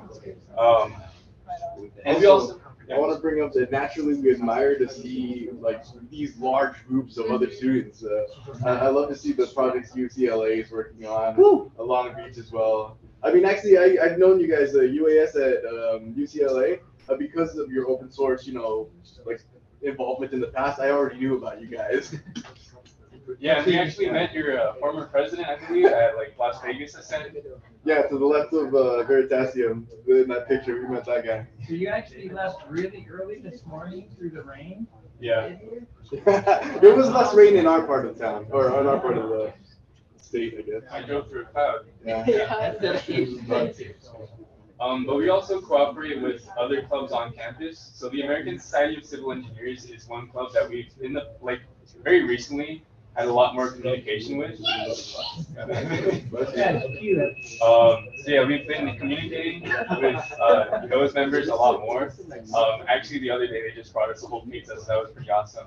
And also the American Society of Mechanical Engineers, they're actually working on a hovercraft.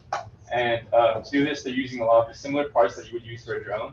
And we've given them a lot of counsel on what parts they should use and how they should go about wiring it. And in return, they've helped us in the past with our 3D printed aircraft. Um, we're not the most well versed. Martin's a CPE major and I'm an EE major. We're not the most well versed in AutoCAD, or not AutoCAD, but just like regular CAD software like SolidWorks. So, you know, they've helped us out a lot in the past. So we hope to build more relationships like this and keep these current relationships strong. And then um, I just added this like little acknowledgements tab at the very end. If you look at that photo, um, that's actually Luis. Uh, um, he's the former president, of course, um, still on our website. Um, but I'd just like to shout out these individuals. Adrian Rivas and Jacqueline Gonzalez. Uh, Adrian, our current treasurer, and Jacqueline, our former president. Um, both of them worked really hard last semester at recouping our funds and making sure we were taken care of financially. And together they were able to raise, I believe, like twelve thousand dollars. And like just like a few weeks ago, we were told that we just got another two thousand dollars because of the work they put in. Okay. Um, I would also like to shout out Martin, my mentor. Um, he's like really awesome at like training new students, not just new students, but also me. I was very like introductory when I first came in, so you know he's really putting the work to make me a little better. Um, I'd also like to shout out Aaron and Paul for coming, um, and also putting in all these hours to, you know, make uh, well for starters make the drone a little better, and also keep up the uh, social media page. Uh, but other than that, that's about it for the presentation.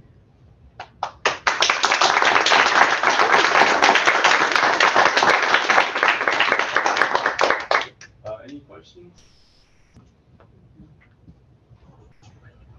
Yeah. I've always wondered how you handle rotor route, like in your 3D rotor configuration. hmm How we handle rotor. How one rotor fails. One rotor. Oh, in this scenario, we just let it crash. I hit a kill switch. no, I'm not. If anything happens that is out of the ordinary because I'm used to flying in an indoor environment, I hit a kill switch immediately. It's like a reflex. Yeah. So we have no control algorithm yet uh, to, you know, handle a rotor failure. But they're very resilient. I actually crashed one from like 40 feet, straight nose dive. it was good to go again. So Oh, yeah. Yeah. Until Martin crashed it and then completely shattered. Yeah, yeah, yeah. Battery wasn't strapped in. Oh, the, oh yeah, we actually one thing that uh, she brought up, we did some 3D printed propellers based on uh, new research happening at MIT, and uh, the person who printed it, I don't know what they printed it with, but very brittle material. Um, it ramped up and just exploded on him. Yeah, that's stung. Yeah.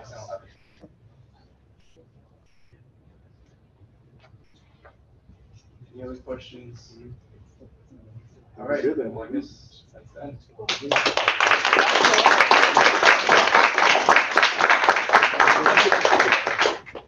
Thank you. Good luck in June, right?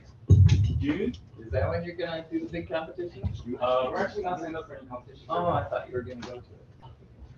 Thank you, UNLV, my alma mater. Great, great job.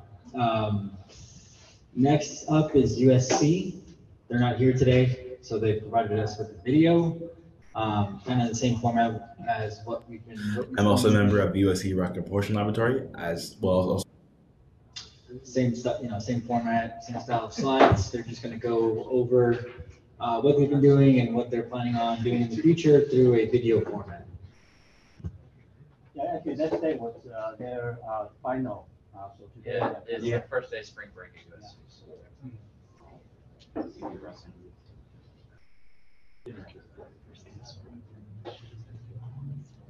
Hi guys, my name is Benzi Wizibo and I'm a sophomore here at USC. I'm also the president of USC AAA Club, which I'm here to talk about today. Quick facts about me, I am majoring in aerospace engineering, like half of the club here. I'm also from Seattle, so uh, not a fan of the weather here, but I'll make do. I'm also a member of USC Rocket Propulsion Laboratory, as well as also known as USC RPL, and I've been involved in AAA since my freshman year of high school. So it's been a good uh, four and a half years now. Hello, everyone. My name is Lisa Lopez. I'm the Vice President of AIAA. Um, I'm also in aerospace engineering. My hometown is Southgate, California. And of my involvements outside of AIAA, um, I am on the Trojans women's rugby team here on campus. I'm also part of the USC Curve Fellowship, which I will get more into later on. And I'm a student worker with USC Housing. And a fun fact that I would like to share with you guys today is that I can play three instruments. Hi, my name is Yashvi. I currently hold the media position within a USC AIAA. I basically make graphics, manage the Instagram, make and send the newsletter, and help the rest of our executive board plan events and communicate with our general members. I'm also an aerospace engineering major, um, and I'm from Orange County, California. I'm involved in the Society of Women Engineers here at USC, where I serve on the operations committee, and I'm also involved in the Klein Institute for Undergraduate Life, as well as Scholars Leading Scholars, also here at USC. Um, and my fun fact is that I went to nine concerts last year. Hi, my name is Maggie Tran. I am treasurer of USC's AIAA student branch. I am a sophomore in aerospace engineering and I am from Whitehall, Pennsylvania, which is one hour north of Philly. I am also involved in Trojan Barbell Club, USA Powerlifting, and I work at the gym. I also enjoy baking in my free time. Hi, my name is Ian Wong. I'm currently the logistics chair of USC's AIAA, and my major is aerospace engineering. I'm from Tokyo, and some other involvements I have at USC is USC Formula SAE, which I'll talk more about later, and I'm also the co-president of USC Snow Club. And a fun fact about me is I've jumped out of a plane before.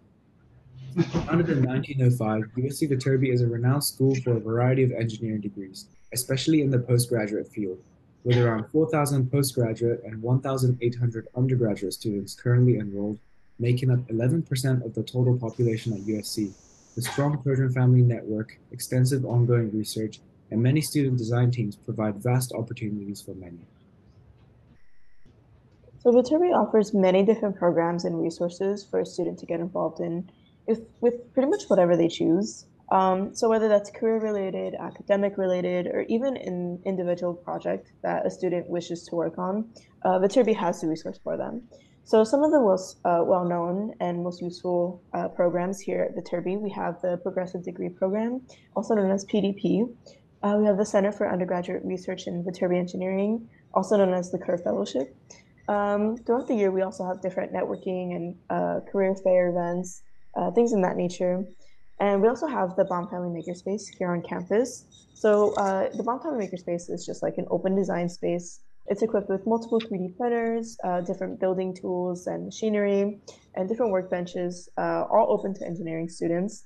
And uh, fun fact, it's also home to a couple of the design teams here on campus. And you could also see it here on the right as well. So talking more about the progressive degree program, uh, it's a program that offers undergraduate students the opportunity to basically earn credits uh, towards a master's degree while also completing their bachelor's at the same time. And students uh, are encouraged to apply uh, during their junior and senior year.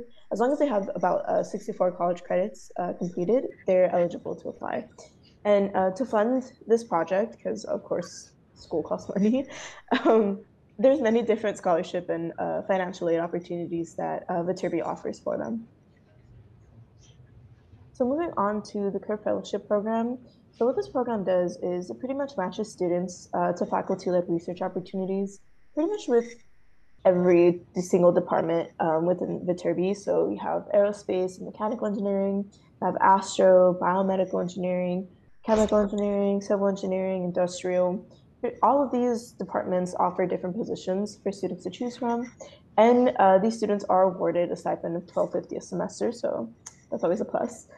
Um, students are also uh, offered different career slash internship resources throughout the year as well. Um, these pretty much present themselves with uh, resume building workshops, uh, networking workshops, things of that nature. Uh, and at the end of the year, uh, students present their research at an end of the year symposium hosted by the Curve Fellowship. And if you look at the right, um, you can see this is an example of uh, some of the like lab research that goes on. Um, so this is within the AME department. Um, they're basically testing a high performance polymer in a bending test, and then um, using those uh, test results to pretty much uh, discuss their mechanical properties. So uh, talking more about uh, Viterbi's networking and career fairs. Uh, so basically Viterbi hosts about two career fairs each year, um, one per semester, so one in the fall and one in the spring. Uh, even within Viterbi though, you have many different organizations uh, hosting different networking events individually, more tailored towards uh, their group members. So you have like the National Society for Black Engineers, you have the Society of Women Engineers, etc. Um, another huge resource uh, for Viterbi students is the Viterbi Career Gateway. So this is pretty much similar to LinkedIn. Um, it's a platform tailored specifically for uh, Viterbi students. Um, this is used to connect with employers, recruiters, things in that nature. Um, this is a huge resource uh, for Viterbi students to get involved and look for jobs that way. My personal favorite part of this slide deck is this part here, uh, talking about USC RPL, which is the premier undergraduate rocket propulsion lab on Earth, I'd say, but uh, a bit biased there. That being said, I say that we are the premier because we launched a rocket in 2019 that went to space and came back down in one piece, which is our claim to fame, our you know record that we hold and treasure. Uh, either way, as a team, we incorporate a bunch of practical skills from across and then just across the industry, right? In terms of uh, composites and structures, manufacturing, design, analysis, thermals, heat transfer, everything, chemistry, even, right? Uh, all that type of operations and whatnot to actually manage the team and run it well. Uh, that is actually how we teach our, our students and our, our members, you know, how to go into the, the field and do well and actually perform at a higher rate than, you know, some of their peers might. Either way, um, we are uh, a pretty notable team here on campus because we are, you know, pretty large and we do a lot of really major rocket launches every year. So on the right is a picture of Jawbone, which is our past, uh, as last last year's spring rocket. About six inches in diameter, went to about 44,000 feet. Um, launched out of the Mojave Test Area in Mojave, California. And uh, as a team, we also like to prize our motto of raw materials in, flight ready products out. So again, we try to make everything in-house. Everything is designed, printed, or manufactured or made in-house by our students and led by our students, right? There isn't much faculty or uh, I guess teacher insight into, or I guess direction in, what we do. We are a very much student-led, student-run team, and I'm very proud of that. So yeah, um, AIAA members also take part in this. I know a few of them who are uh, in both clubs, in both AIAA and also RPL, including myself, um, and we have a great time doing it. The USC chapter of the Society of Women Engineers, also known as SWE, is great for building leadership skills, providing leadership experience, and creating opportunities for exposure to top industrial and educational leaders for collegiate members. With sponsorships for many large corporations such as Google, Boeing, PwC, and Northrop Grumman, students get to attend the national conference, social events, networking workshops, volunteer opportunities, and so much more. SWE currently has over 400 members from all engineering majors here at USC, with both undergraduate and graduate students. National conference attendees were able to network with industry professionals for career opportunities last fall, and we had some fundraising events where we got to purchase and donate STEM kits to girls in the LA area around Christmas time. Another one of our student design teams include the Aero Design Team, and they compete in the AIAA DBF competition every year. ADT was founded in 1991, and in this past year's competition, they placed top 5% out of the 97 total teams. To build their plane, they must adhere to the competition rules, which are different every year. So they use several softwares as well as manufacturing techniques and the theories and principles learned throughout the engineering curriculum to help them build the plane. Another student design team is USC Racing. Different departments of the team work on specific parts in order to design and build a formula race car from the ground up. Annual competitions are hosted by Formula SAE, where schools from all across the world come together to compete in autocross events. Although it is primarily an automotive team, many aspects of aerospace are still involved. The composites team uses carbon fiber to develop aerodynamic components of the car. Extensive computational fluid dynamics is used to model the aerodynamic forces, as well as to improve efficiency of fluid flow within radiators and intakes of the race car. Putting a bit of a highlight on our branch here at USC, I want to talk about stuff we do, kind of what our goal is as a as a club, right? So as a club, we we want, we want to leverage the, the networks within and beyond, of course, the LA area to provide really cool opportunities for students here at USC, right? So whether they're in engineering and, and, and aeronautics, astronautics, or whatnot, want to provide really really cool tours and uh, engineer meetups, meet and greets, whatever else uh, to our students knowing that uh, recruiting is hard, it's always hard, always will be hard, right? But we can add a bit of a dampener, right? Uh, for kids who are having a tough time, right? So that means doing a newsletter, that means doing uh, meetings for the club, that means doing uh, tours of shops of companies that people may work at, right? Um, these kinds of experiences are not only cool and fun, but also provide a really good insight into what an, what an actual job might be once they move out of uh, college life, right? So getting a step in, getting a peek in into you know the industry is important and is really critical in making a really good program, right? So that's what our goal is.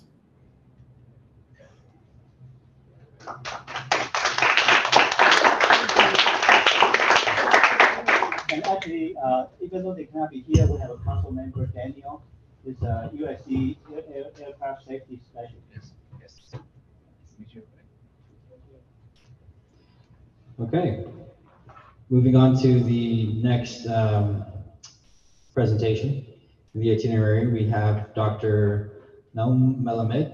He's going to give us a quick intro to Aerospace Corp and planetary defense.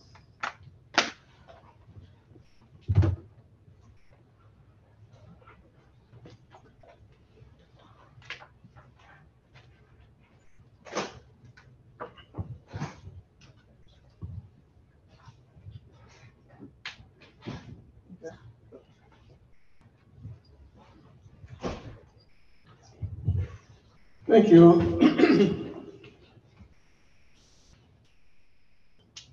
Um. Mellon, uh, oh, here, here, here, here. All right. Perfect. Thank you. I'm going to talk about uh, planetary defense, about Aerospace Corporation in which I work, and about my day-to-day job, which might be of interest to you. But before that, let me just make sure that we are not going to hit by an asteroid during my talk. So this is JPL's website for near-Earth objects. They maintain up-to-date uh, database that is being updated with asteroids that are zipping by our planet as we speak. And today is what, the 11th, I think, right? So we are lucky we have an asteroid that's going to impact with us in the next couple of days. Um, in the next couple of days, uh, about 17 times the distance to the moon. Uh, and then uh, a day later, another object that's going to zip by at a few times the distance to the moon. So we are fairly safe here. All of these objects are not going to collide with us in the next half an hour. Uh, I invite you to go visit this page. it's been updated every day by, by uh, JPL based on observation data that is coming from telescopes, both professional, amateur uh, telescopes. So they're all being put into the database here, and we are going to talk about it later. Uh, they are safe. You can filter those based on size, based on distance, based on time from impact, and we're going to talk about it a little bit later. But let's move on to uh, who I am. So I've been working for the Aerospace Corporation in the last 20 years. Uh, my current main day job is working on the Artemis uh, rocket that is going to the moon. I'm sure you heard about the Artemis uh, project. We had one successful demonstration mission a few months ago. We are now working on number two.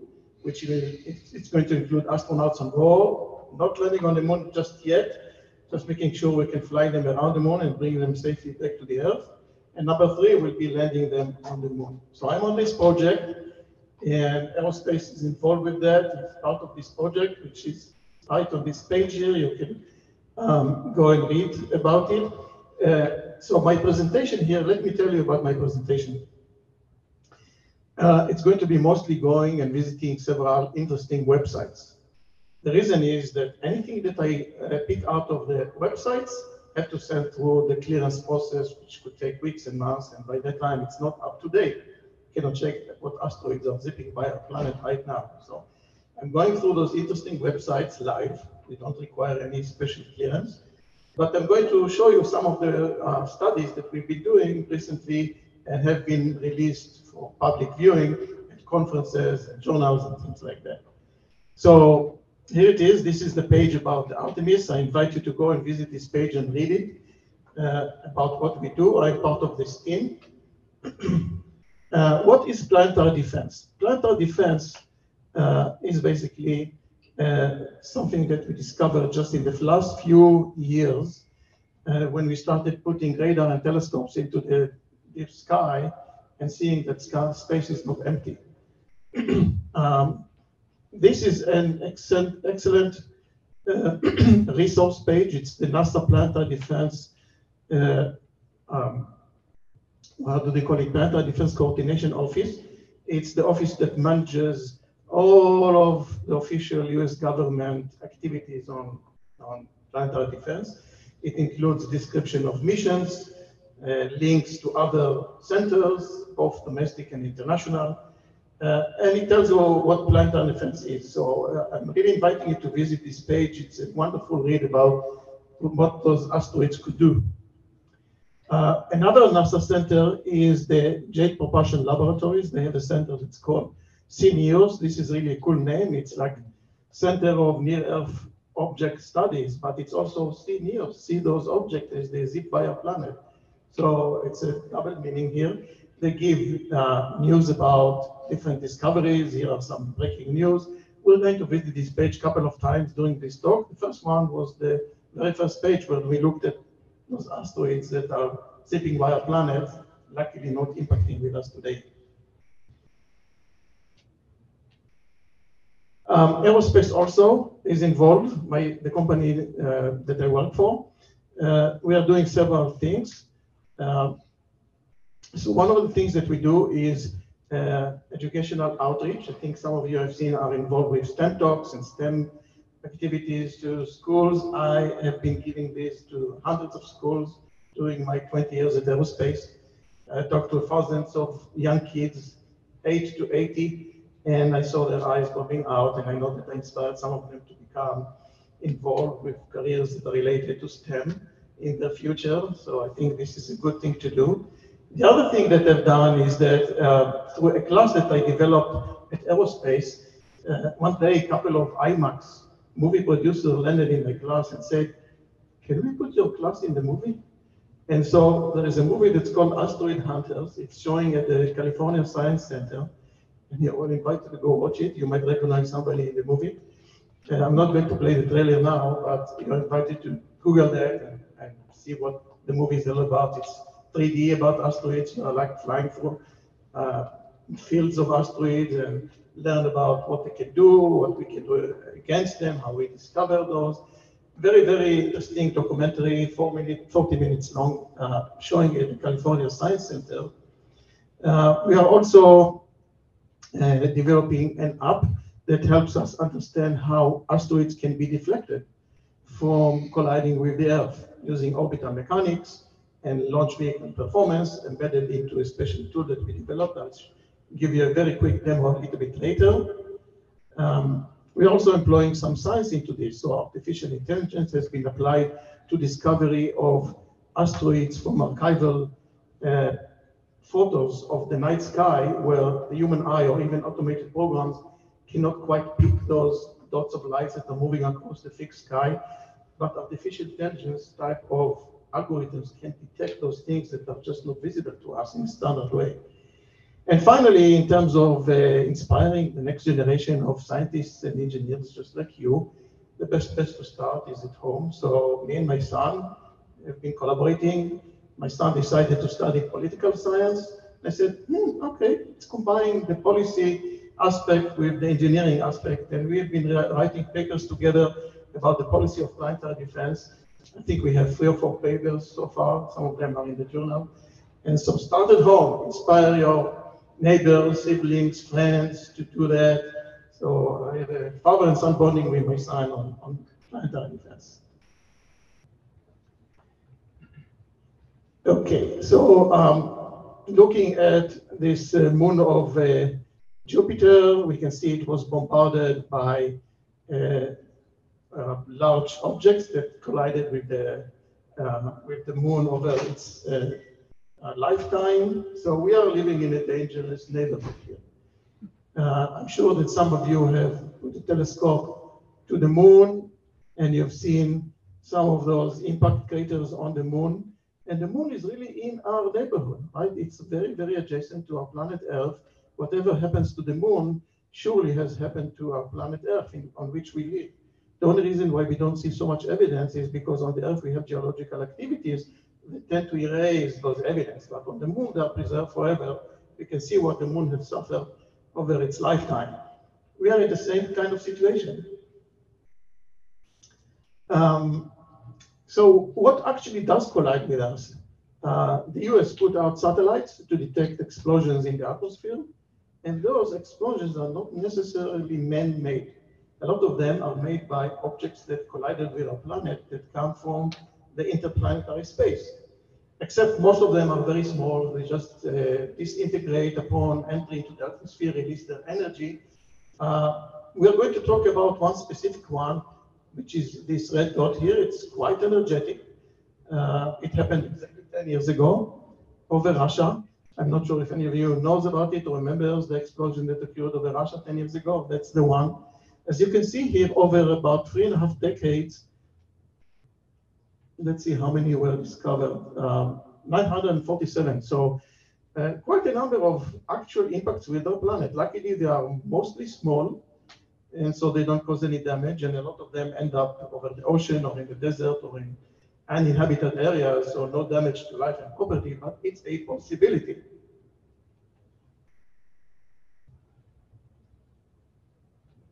Uh, recently, NASA uh, also started another uh, survey program. It's done from geosynchronous satellites that are intended to detect the activity of lightnings in the atmosphere but they are able to detect explosions that come from cosmic objects as well. And over the last about five years or so, they found uh, over 5,000, right? Uh, 4,000, right? Which is much larger number of objects that are actually colliding with our atmosphere. They're all small objects. They don't cause any damage, but they are just a, um, a demonstration of the type of neighborhood in which we live, right? Let's start from uh, old history. Uh, so today we are aware of about 200 impact craters on the Earth. Some of them are quite large. Uh, I'm not going to go through those Wikipedia pages. This is just a starter for you if you want to explore a little bit more. I'm sure you've heard about the extinction of the dinosaurs that occurred in the Yucatan Peninsula over 66 million years ago. Uh, luckily, this is a very far in between type of event. They're estimating one in every maybe 100 million years. So we have another 30 million years to worry about this kind of event. So we are good on that one here, not in a lifetime.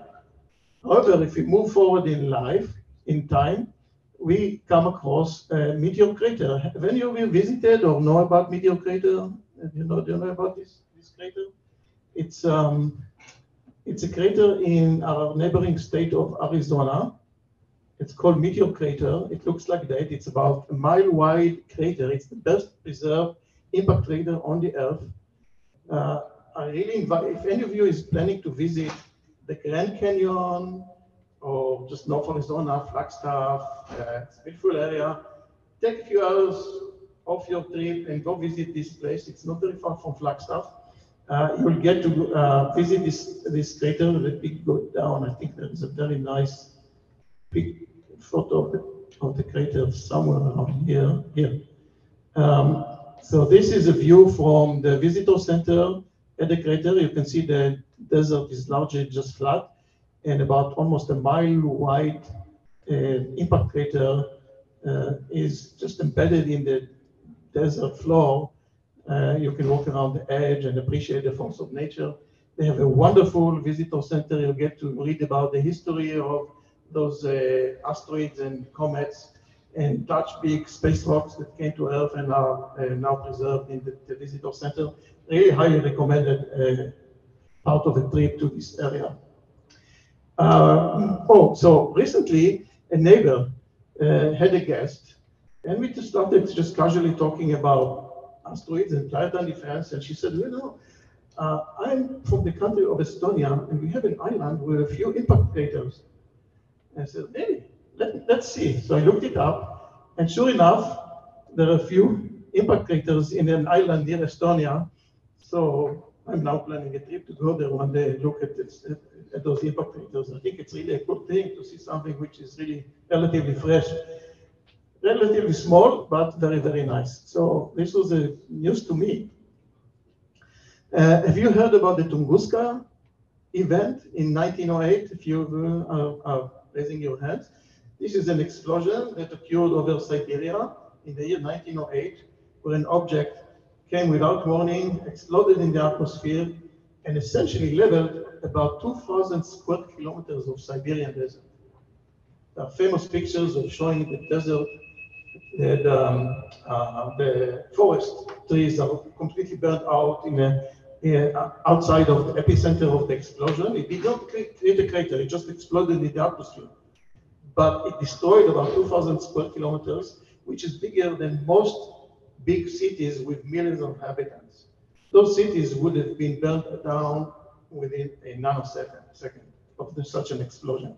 That's where the concern that comes from those objects that show up without any warning, like the Tunguska event. In fact, Moscow was very, very lucky. If that event had occurred just three hours later because of the rotation of the Earth, Moscow would have been gone in instant, or potentially Brussels, or I think even some cities in, in England would have been all gone. They are on the same latitude. It would be gone. It's just a question of timing. So that's the concern that comes from those objects the, the community of planetary defenders have, has been established. What if it happened over a Bitcoin area? Somebody would lose his pocket. Uh, Chelyabinsk is the event that I mentioned a moment ago. Uh, that is an explosion again over Russia. Russia is very large uh, area in size country. So um, it exploded with no warning. The reason why it wasn't discovered is because it came from the direction of the sun and we just cannot aim a telescope into the direction of the sun and expect to discover objects coming from this direction. This is a big gap in our uh, defense. So I'm going to show what kind of things NASA is planning to do to try to put sensors in space that will try to detect those objects as they come to us. So even if we cannot deflect them or destroy them, at least we can give a warning for evacuations so they don't explode with zero warning and can cause major damage on the ground. NASA has a very nice little documentary that they did on this. Shall we play it? Do we have a few minutes? Let's see if we can hear that. Do we have sound?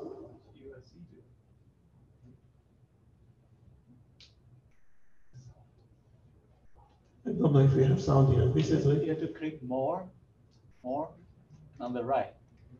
More. Such share sound. I can't see that. Oh. Give, down, give down, down, down, up, right there. Yes. Yes. Okay. Yeah.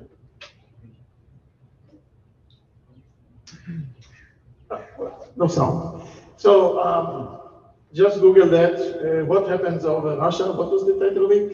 It has a lot of the uh, dashcam videos that uh, show with some sound that you miss here from that event that occurred in classrooms, in offices.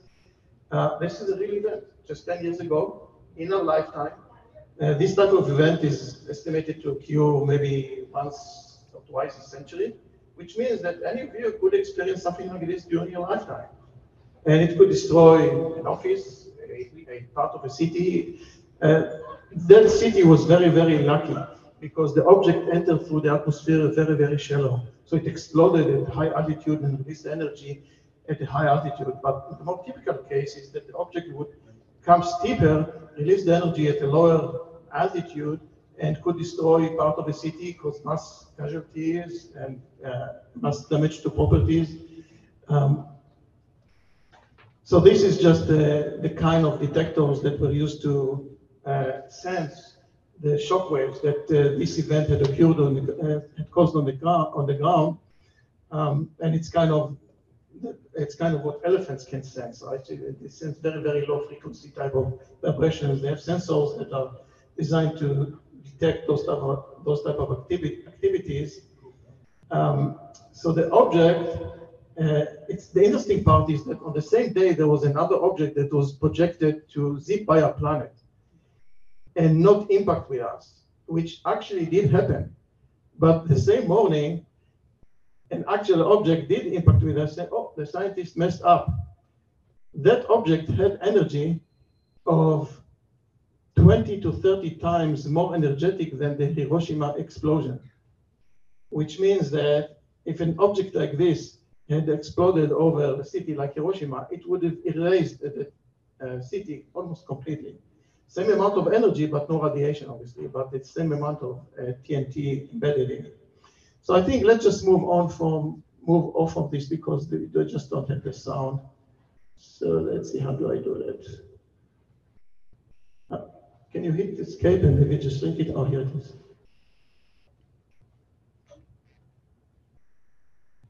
Okay, there we go. Um, On the, oh, here? Speaker, microphone guy. No. No, no, no. Oh. That's not the one. No, no. Okay, so let's move on. Where were we here? Which are we on? Oh, here, okay.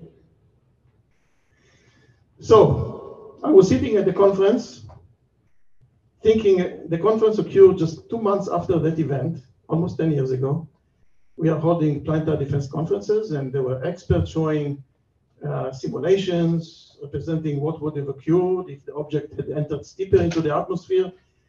And I said to myself, you know, if we could only intercept that object at a higher altitude, then perhaps we could save the day over a key area.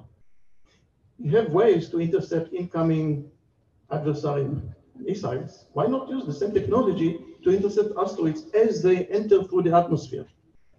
So we, hold, we held a, uh, study in which we looked at exactly those concepts. It was funded by NASA, and we presented it to NASA. I'm going to skip most of it here and just show roughly what it would do. This is just the background of that event with some of those videos. Uh, oh, this is an interesting thing at the time of the uh, presentation in 2018, uh, about 18,000 of those near objects were known to us. I'm going to show you in a minute how many are known to us today. Just remember the difference in those numbers between about five years ago to today.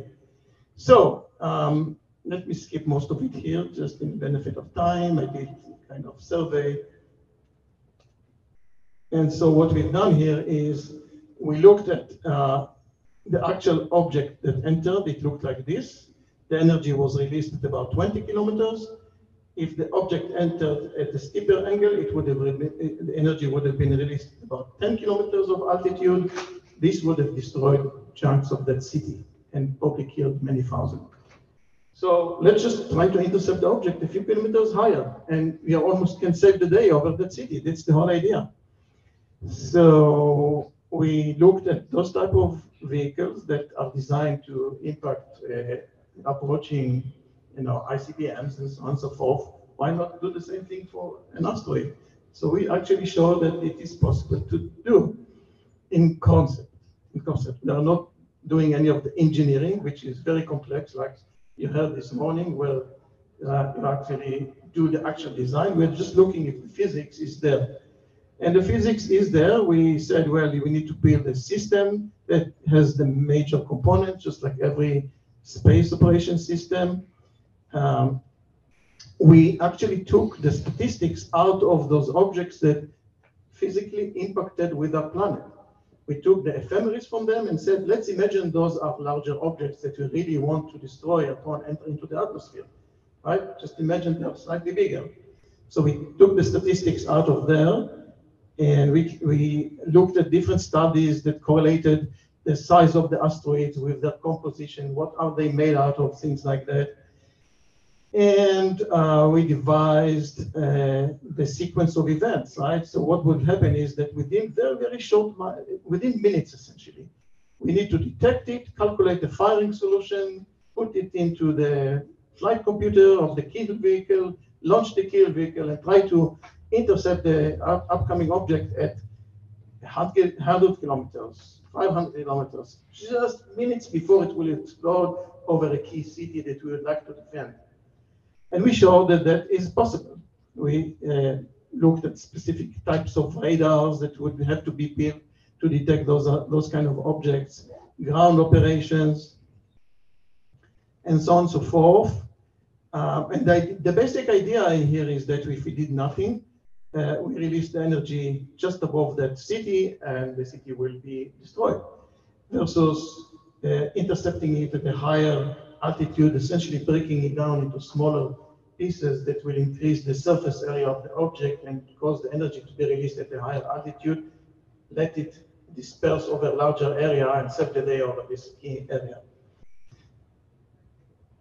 Uh, we looked at uh, the entry conditions um, and the amount of energy that is required.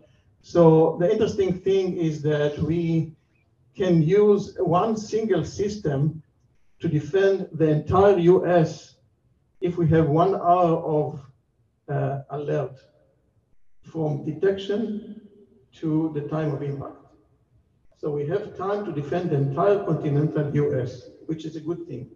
But we also show that if we have less than this time, we would have to have multiple systems. If we have half an hour or 15 minutes or even three minutes, we can actually defend a specific city if we have a system located at that city and discovering the object at three minutes to impact. That's amazing. You can actually save the city with this type of system. So maybe one day one of you will build, will build this kind of system. Um, we left a lot of this to future work. Um, let's see what else do we have here we have a simulation that's running that's showing that uh, this, this is a full-blown simulation with the orbital mechanics in the um, in the calculation that shows that we can actually intercept the approaching asteroid with realistic velocities and accelerations that are uh, available to those kill vehicles. Everything here is physics-based. Um, let's see, anything else is in here? There is a nice video, but I don't think it's showing here.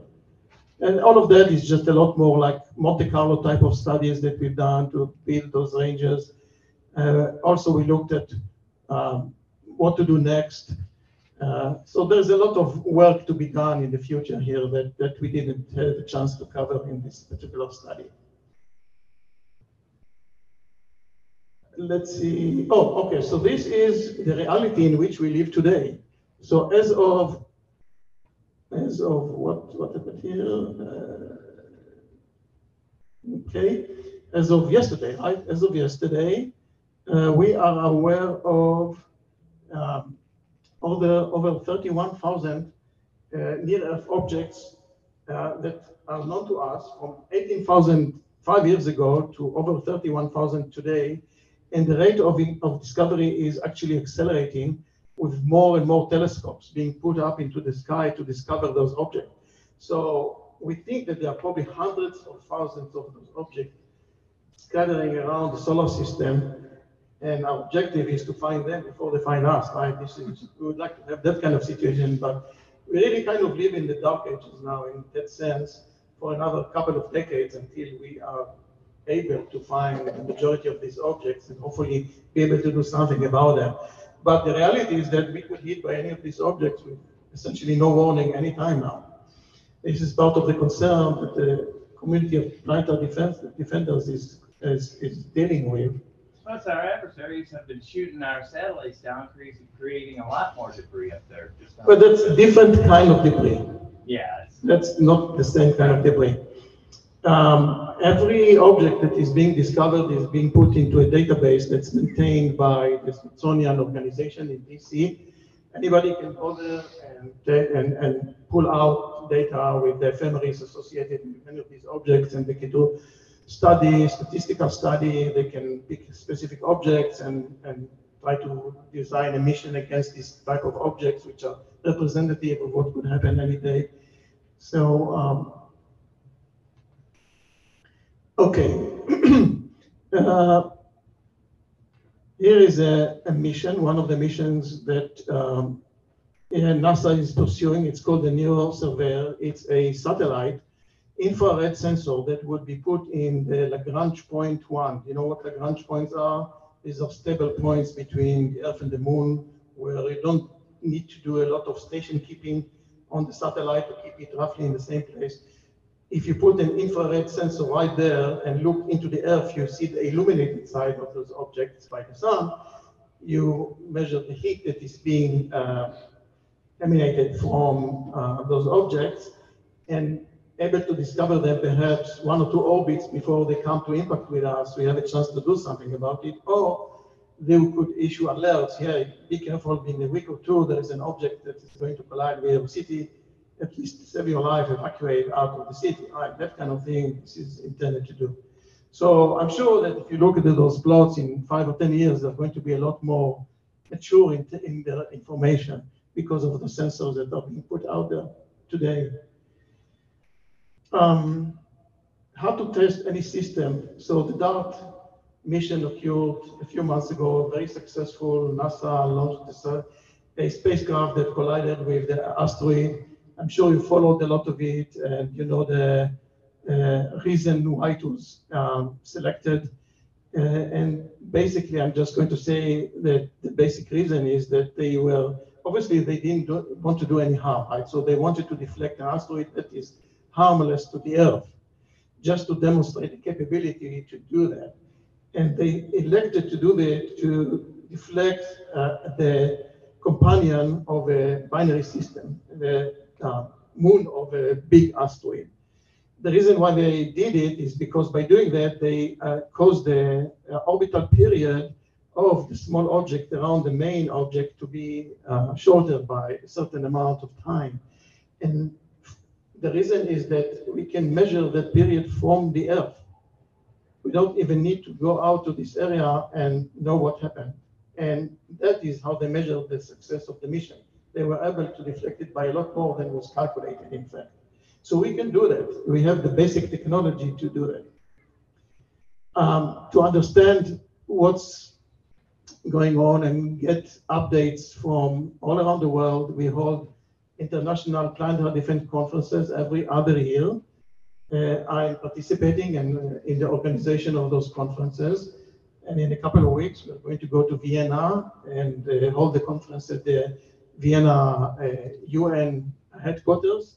Um, I don't know why this doesn't upload, but this is a problem with the Wi-Fi, I think, or at least international Wi-Fi. Um, hopefully we didn't lose the Wi-Fi here. So uh, if any of you is interested to know what the conference covers, it's going to be streamed live uh, from uh, April 3rd to April 7th. Oh yeah, it seems to be connecting again. So we did lose, we probably lost Wi-Fi.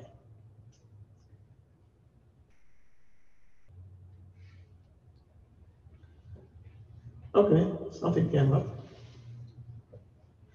This is the page for the uh, Defense Conference that we held in 2007. Uh, all of the presentations there are uh, available, So you can look at what was uh, presented. All of the presentations are recorded. You can listen to the recordings if there is any particular area that is of interest to you to see what was talked about. It's all available online. You can go and visit and, and listen to the conference. Did it come back? You know? Oh, yeah, it came back. So here's the conference. It's in 22 days. So in two weeks, I'm going out for the conference. I have a paper there and one of the organizers of the conference. Here are the topics that are going to be covered by the conference. Um, you can look at the program, by the way. Um, and uh, let's see, this is, these are the basic activities each day of the conference. Uh, these are the different areas. We are trying to maintain a very broad uh, range of activities and talks uh, during the conference to cover not just the technical part, but also the discovery, the characterization, the political, legal, public, disaster response, everything that is associated with the area of planetary defense we would like to cover during the conference. Very interesting conference and very relevant to some of us potentially one day. Anything ever come of it? Of the conferences? Yeah. Yes, a lot of recommendations. Uh, some of the recommendations actually got implemented. And I think one of them was the establishment of the NASA Planetary Defense uh, Coordination Office, where it came from one of the early conferences. We need an official government body that will coordinate US activities. That was one of these. But if you go to the uh, final reports of each of these conferences, which are available on this website, you'll see what kind of um, observations and recommendations came out of those conferences. Uh, some of them were implemented, some of them are not implemented yet. I mean, it, these are big projects, mega projects, and there are several fires that are occurring around the world right now that suck up some of the attention and resources. So, yeah, that's the reality in which we live. um, yeah, that's it. So, uh, uh, not yet, not yet, not yet. One, one more, couple of more slides. Uh, uh, each conference we hold a realistic exercise in which JPL and several other organizations are creating a scenario which represents what would happen under specific conditions. And that scenario is studied in every conference. We have one that was created for the uh, Planetary Defense Conference of, uh, of, uh, of this year. Sometimes we hold just tabletop exercises, TTX, where it's more like domestic type of activities between NASA and FEMA, where the, um, let's say, the, the, the, space community talks to the disaster response community and kind of communicate between them what they would do in case of an asteroid threat. So that's all covered here. You are welcome to go visit uh, those pages. So um, in one of the cases here, in 2000 and which one was it? Yeah, 19. There was an interesting uh, two different scenarios: an asteroid and a comet. The problem with comets is that they come from the outer regions of the solar system, so they're being discovered very late in the game, maybe less than two years before impact. They are coming very, very fast because they're coming from much higher altitude than typical asteroids. They could fly at, uh, they could move at speeds of 40, 50 kilometers per second. They are bigger in size, so they are much of a concern.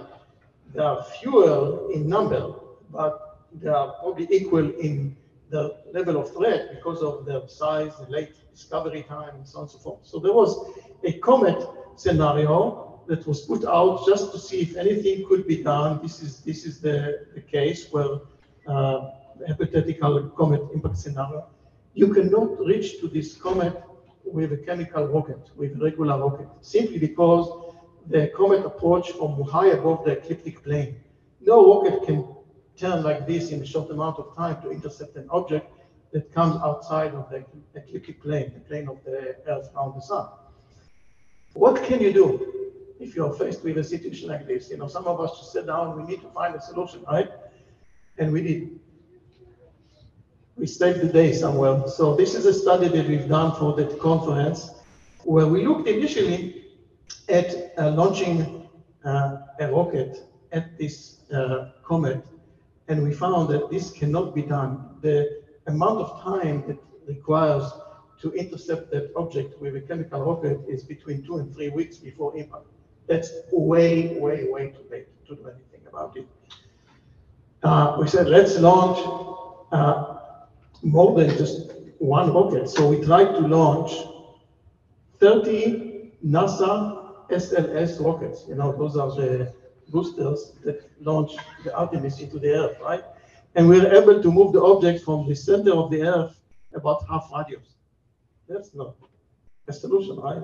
That's not a solution that's acceptable. What can you do?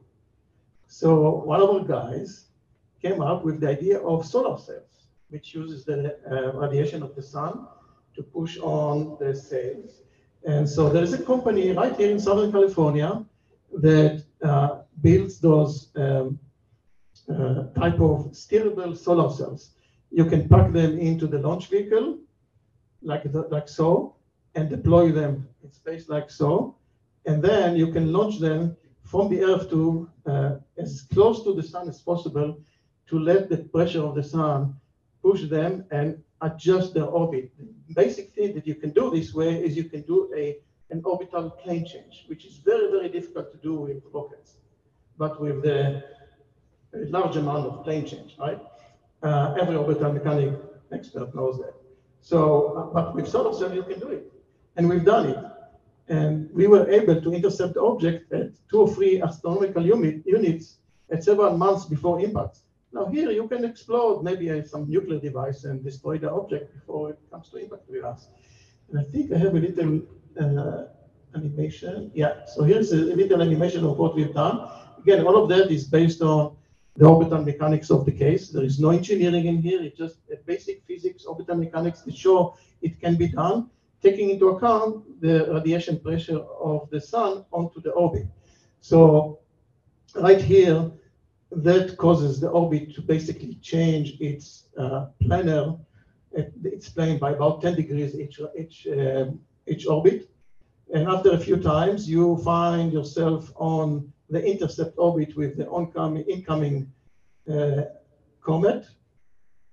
And at some point, it transitions to the uh, outbound part of the orbit here. All of that is done with steerable solar sails, right? You just steer them and control the direction of the vehicle this way.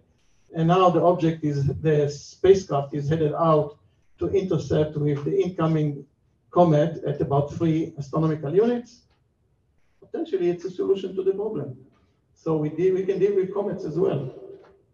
And here is the incoming comets. We can intercept an incoming comet at a few astronomical units uh, from the Earth.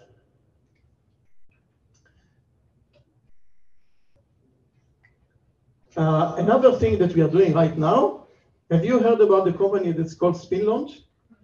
Right, you know what they do? Anybody visited their facility by any chance? Oh, you did? Excellent. Did you did you walk inside the centrifuge? oh, that's a cool thing. So they have this big centrifuge there. They spin uh, small payloads tremendously fast and launch it into space. So they claim, but they were able to do a suborbital, and I think they got from NASA some funding to do a, a bigger experiment so on.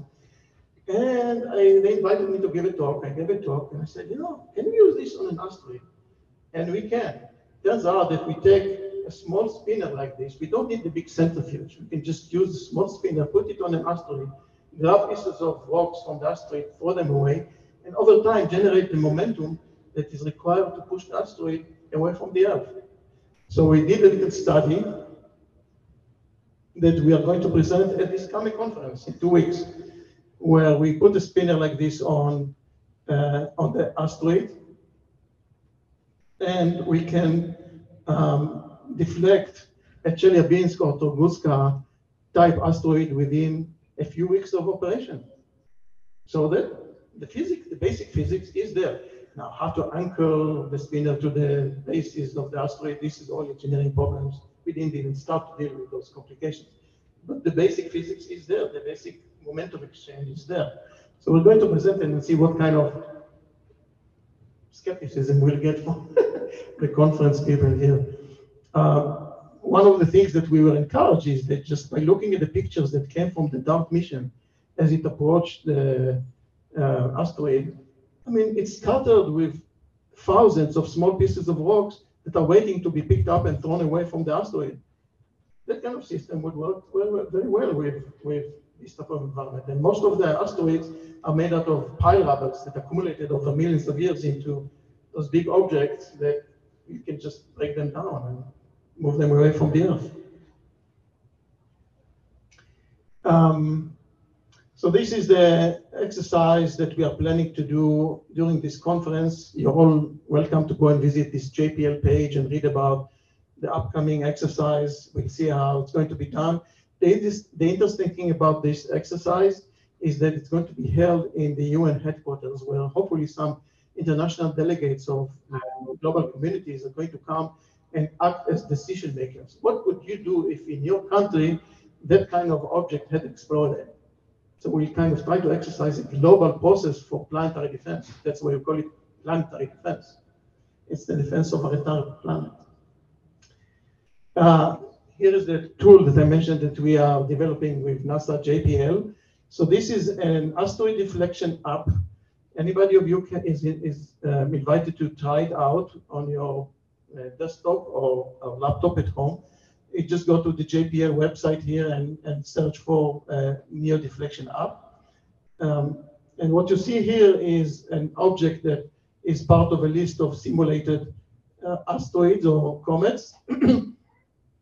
which uh, tells you the, uh, I guess, yeah, okay. So here is the physical Earth in blue and uh, the red capture zone in red. And this is the impact point without doing anything. Uh, your goal is your mission, you're, you're going to be a mission designer an asteroid deflection mission designer. It has orbital mechanics embedded in the engine. It has launch vehicle performance embedded in the engine. It's all first order. Nothing of this is high tech, but it's it gives you the ballpark of what you can do to deflect asteroids. So uh, you just can move some of those knobs and try to move this green dot out of the red circle here. I'm going to leave it at that because of time. And I think I'm almost done. So here is me giving a talk at a local school to students. A couple of those students approached me after the class and said, I'm going to study aerospace engineering. Success. Um, let's see. And we are hiring. If any of you is interested in working for a company like Aerospace, you can approach me. You can point your phone at this uh, staff, and, and uh, we take interns. We take fresh out of school. So you can reach out to me. Uh, what I typically do with those that are interested, we just go and visit the, Europe, the Aerospace career page, see what kind of requisitions are available at the time and you can see how to tune up your resume so that you fit that particular requisition. And sometimes I know the hiring managers, I can send your resumes to those hiring managers and hopefully something will come out of that. So if any of you is interested, reach out to me. It's very easy to find. You can talk to Ken and he can tell you how to reach out to me or you can talk to me after the talk. With that, I'd like to thank you very much and safe planet, please. Thank you.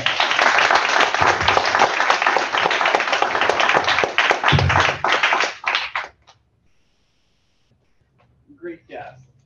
Thank you. Ken, do you have ten minutes? Uh, sorry, sorry, we have a speaker. Oh, we have more? Yeah, we have a. Good. Sorry, sorry. Wow, sorry, quick. It's four. Wow.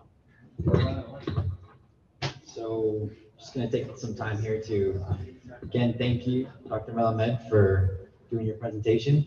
Uh, this time I was a lot more optimistic. Glad to know we're working on the problem of, uh, you know, trying to solve um, planetary defense. But here we want to recognize you with a certificate of appreciation. Uh, we're very happy that you, you know, that you come and support us year after year, and the section is very appreciative. So.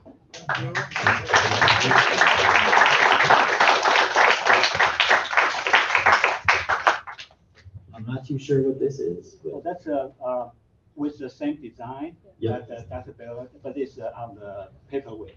Okay, so it's a, it's a um, logo of our section, a paperweight logo of our section. Thank you so much.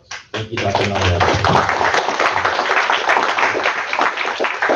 All right, up next we have uh, Mr. Dennis uh, Lum. Am I pronouncing that Yeah. right? founder of Debashi Consulting, and you're here to talk to us about um, the uh, integration, test, and launch of space rocks. Yes.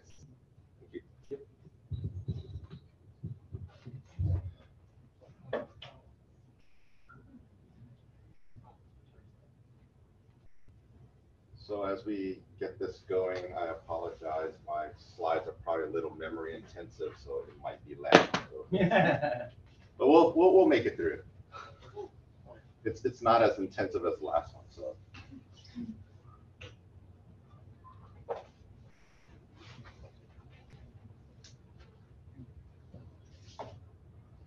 You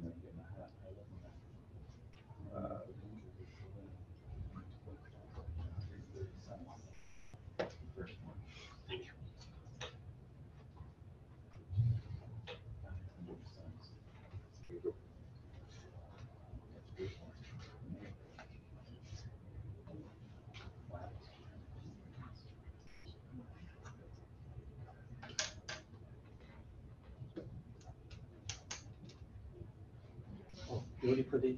Yeah, I'm already using mine. Okay. It should be ready. Well, Let me go all the way back to the top.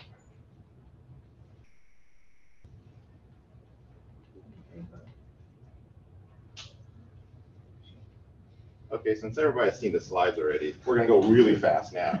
Okay, so everybody knows my name. Um, I'm gonna give you a little, uh, brief introduction of who I am, what I've done, just to kind of give you a little career aspect of what's possible out there. I did not really follow the traditional engineering where you get out of school, you know, graduate from USC and go straight to Raytheon or Boeing or somebody like that. So I'm just gonna kind of talk about some of these uh, jobs that I've done, what exactly is there and what's possible.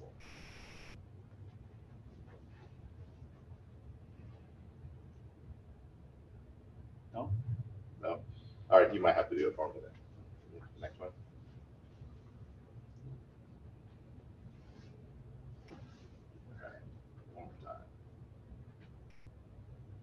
Okay, so when I first got out of school, I, like I said, did not go straight into one of those typical engineering companies. I actually started with the US Navy as a contractor. Oh.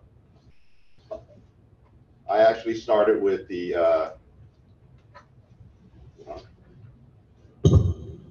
I actually started with the Navy as a contractor working on uh, ballistic missiles. Uh, from there, I moved on to working with NASA on the hypersonic vehicles.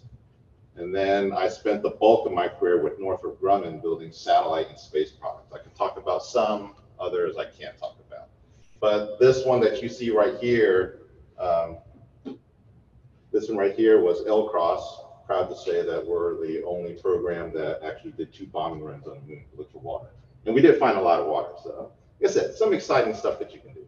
And then before I left Northrop a couple years ago, my last job was to build a modernized production facility, make sure it's efficient, insert new technologies like robotics, augmented virtual reality systems, so that when we produce these satellites and space products, that it's a lot more efficient than the way that we're currently doing it uh, next slide. So I'm going to really talk about sat- satellite integration, test, and launch. This is one of the uh, organizations that I had the privilege to work for for many, many years.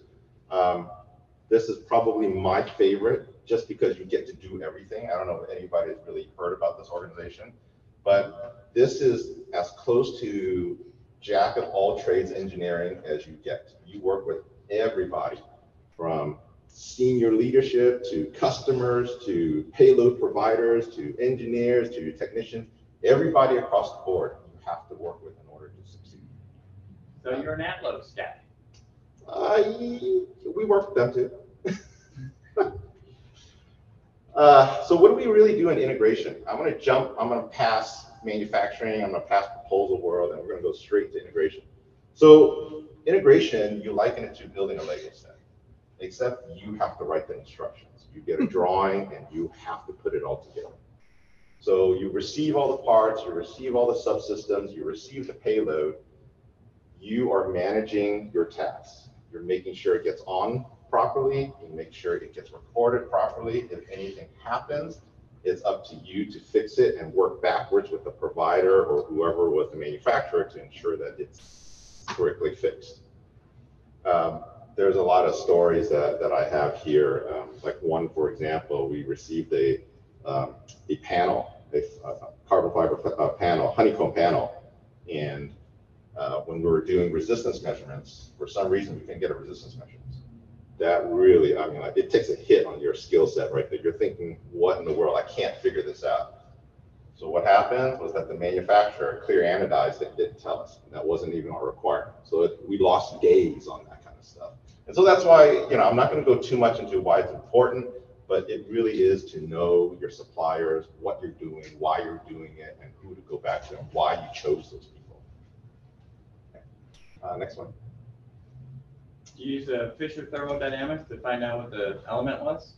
You know, the X-ray, you know how? the No, no, no. Trace element? Yes, well, we, we do here, but I'll talk about that in a minute. Um, the only reason that we, we found that out is we looked through all of our documentation, we couldn't figure out, so we decided to blindly call the manufacturer up and to say, how did you make this? And then at the very last thing, they told us clear anodize, we're like, that's it.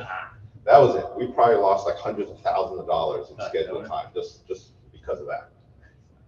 But uh, environmental test, this is probably one of the most uh, entertaining um, parts of, of integration, where you get to shake it, bake it, freeze it, just to make sure that it works properly.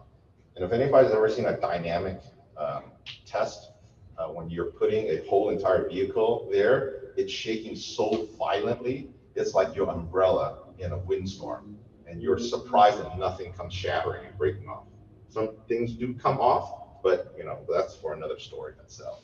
But that's that's for like um, vibration test, acoustic test, same way. We put it inside a chamber and we blast sound waves at it because the the kind of environment when you put it on a rocket and it goes out, it's extremely volatile in there. I mean, it's a very very um, harsh environment, so we have to make sure that it's going to survive the launch.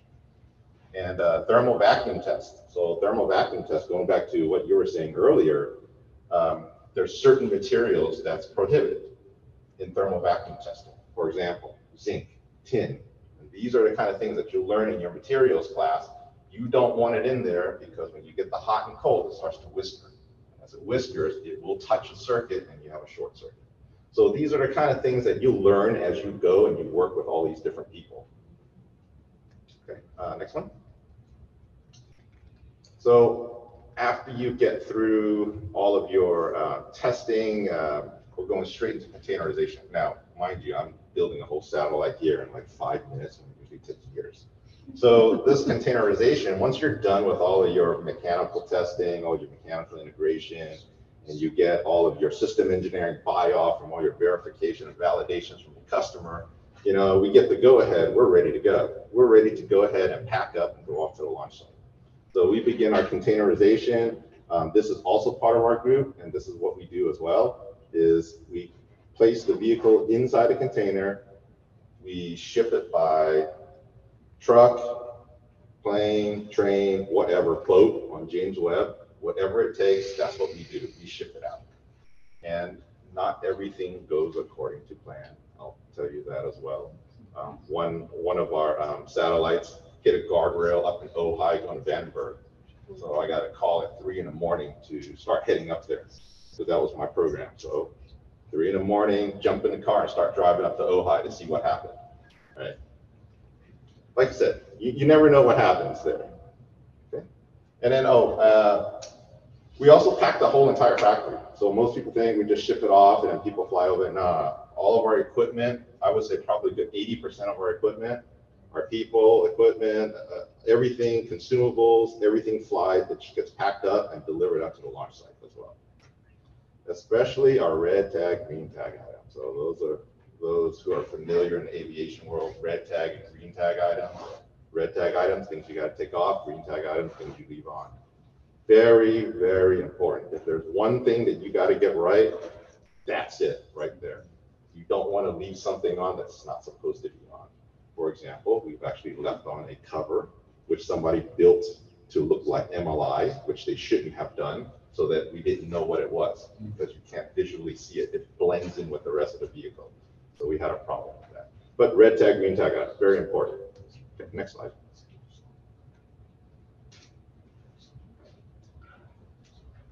Uh, Launch campaign. Uh, So as we prepare, we have to, so it depends on which vehicle we go on. We go on truck, we go on a plane, we go on a boat. We prep the vehicle differently, right? You go on a plane, you have to make sure of air pressure differences to make sure that the environmentally sealed uh, container doesn't blow out. So you gotta have ventilation holes and so on and so forth. On a ship, not so much, but then you got all the seawater and all that harsh environment. So there's different things that you have to prepare for. There are certain things you can't prepare for. Another story, for example, this C5 right here, when it landed at Vandenberg, as I was waiting for it, the pilot took a turn. When it landed, took a turn down a taxiway too fast, blew out two wheels. So we couldn't level it off and we couldn't get the vehicle. So we waited two days well, for them to truck new wheels out from another Air Force base. And because of that, we were putting in K bottles and purging our, you know, container continuously for days, right? Out on the tarmac. So let's just say that pilot got a good talking to by their superiors. Because for us at that point in time, every day could be hundreds of thousands of dollars of delay. And if we delay beyond our launch date into somebody else's, then we got to negotiate or we lose our launch date. So that's why it's very, very important at that point in time. Very, very critical. So once we unload, um, once we load the vehicle up and we deliver up there, um, including all equipment and personnel for relocation, then we fly and we go out to our launch site, whether it's Kennedy, whether it's Vandenberg, whether it's French Guiana, wherever it is we go. Okay, next slide. Uh, once we get out there, we do payload processing. Uh, we unload the vehicle, we perform final checkouts just to make sure that nothing really happened to the vehicle um, during transport. So we check all the shock, shock sensors and everything in there to make sure that nothing was out of the ordinary. We'll download that, give that to, to our engineers to you know show to our customers to make sure that they agree with it. Um, once we're done with the, the final checkouts, we'll perform some initial red tag, green tag items, closeouts, and then we'll begin our clamp band uh, installation and encapsulation uh, with the rocket provider. So it depends on which rocket provider you use. You use SpaceX, we're going horizontal. You use ULA or somebody else, then we're going to be vertical. So it depends on who, what your provider is. Okay. And the next one. Next slide. So launch. So launch, uh, we roll out to the launch pad. Uh, we do pre-launch dry runs. Um, so for those who actually get to go out to the launch site, when you get out there, uh, a lot of people always ask, why do you leave your badges in the front, you know, at the gate? Well, that's in case, you know, if the whole rocket blows up, they know who's there. They don't incinerate your badge. So you gotta leave your badge in, take a different badge, and then you go up there. Not to scare anybody from getting into this field, but that's exactly what I was for. So one, one of my other ones, uh, X-43, the hypersonic vehicle that I did, it's the same thing. We went in there, left the left the badge, went into the building with the rocket in there. Just so I asked the guy at that time, said, why do you do this? He in case it blows up. Just nonchalant. Oh, thanks. oh, fantastic. I love it. Okay. Um, so we do our final red tag, green tag items uh, on the vehicle. Uh, we're crawling inside the rocket at the time. And we're doing our final checkouts and, and final uh, red tag items. Uh, we got to make sure these are the final ones because these are the ones that are actually going to be what um, uh, ignites our explosive bolts or non-explosive uh, bolts to separate the vehicle from the rocket. So if we don't do this correctly, it's coming back down with the rocket. And then we do a launch countdown. Oh. So for those who have ever been to, to a launch, you know, everybody watches it on TV. It's like, oh, it's fantastic. It's so easy, you know, just fire it off. This right here is probably your, your, your worst nightmare right here. There's not one launch that's ever gone right. I remember many, many launches where there's one where I probably got eight hours of sleep in three days because it was a 2.30 in the morning launch, scrub. Again, next day, scrub, next day, scrub, and you're constantly recycling the vehicle over and over. And the reason why we scrub, I'll tell you a story here. We played this game what we call launch chicken. So, so what that game is, is everybody knows everybody has a problem. Whoever raises their hand first and delays pays for the delay.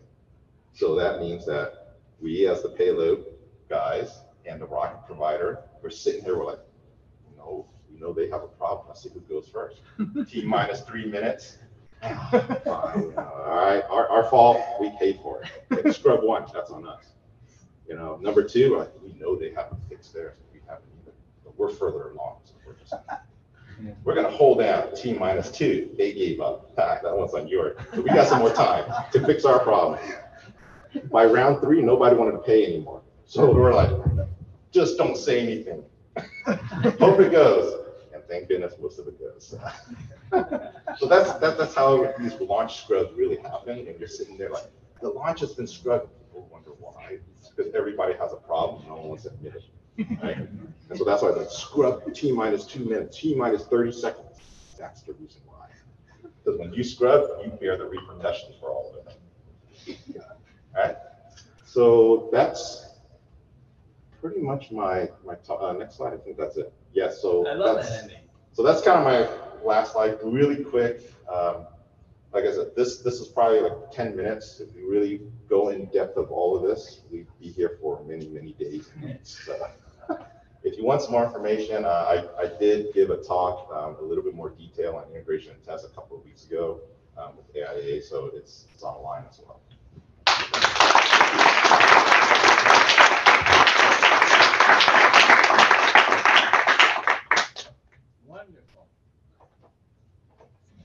Yeah, um, I have an announcement to make. Last week I gave a huge presentation to the whole world. Um, the entire Space Force had it, for your general, all of them. That's what I do? Space Force and NASA. So anyway, if you could find it on the AIAA site, I noticed even my family can't hold it up because it's been held with help from a lot of people, because we actually came up with a method. Uh, My buddy, which is Dr. David Heinlein, he's a astro, uh, quantum astrophysicist, a Kennedy, uh, Kennedy Award winner, one of the best in the whole world. And he's probably taught a ton of NASA people. So anyway, he invented something, and then I just adapted and make it work and stuff. So anyway, it's like the Echo balloon, the original NASA Echo, which was a 41 meter balloon. That's how we, after you know the Sputnik went up, NASA came up with a mylar balloon called Echo One, and it was 38 meters, and then they did an Echo Two right after that, in 61. So, so anyway, that was 41. We're going to do at minimum 100 meters. But if we did a thousand, we did the analysis on it. If we did a thousand out of this one material that we invent, uh, it has the power of 200 megawatts and the equivalent of uh, 130 suns. So as a big balloon, it also, because it has solar microwave fabric in little segments, it can actually become a proton rocket with a power of 130 suns for each. Now, the entire celestial body is called the shield. The shield, I call it the Armor of God, because it actually defends all of Earth. I, we could vaporize any fighter jet, any missile, anything, anywhere in the world at the speed of light. Anywhere. Out in outer space, we can vaporize anything that we said, you're not allowed to be here, boom, they're vaporized. Okay, so I looked at the entire, this was for clean energy, we invented for that, but also to destroy meteorites, okay? And so we showed it to our buddies at, at the uh, Air Force Space Command and Missile Defense. And uh, we have a buddy there, his name is, is Colonel uh, Coyote Smith, okay? And uh, he says, you know, besides that 90 metric ton meteorite, you could vaporize it, nothing. You could vaporize a fighter jet, a missile, anything, anywhere on Earth. So of course, I put it, we put it all together. I sent it to Trump, and he goes, "Can I have it yet?" so no, it takes a huge amount of R and D. And then, and then Peter Pierce found out that there were that uh, North Korea was shipping a, a miniaturized nuclear warhead through the Panama Canal on top of a Chinese missile launcher with sugar bags over it, so it was hiding it. So they, if we didn't stop it, they could have stopped in the middle of Panama Canal, shot it over our heads, had an outer atmospheric nuclear event, and nine out of ten people in one year would be dead because we wiped out. So, now our, our solar microwave fabric that makes up this big balloon, it actually, we have bulletproof stuff, the same material.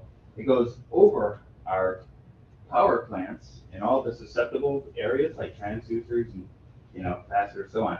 Everything that's susceptible to damage that could put you out of business, like they do in East Coast, they did in California. You know, a lot of uh, Islamics come in and they, they shoot out our power plants and it takes us three days to get power back to everyone.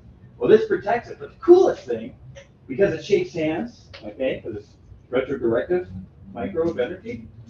And for energy, 5.8 gigahertz is the best. Well, anyway, this thing shoots it right down to the power plant.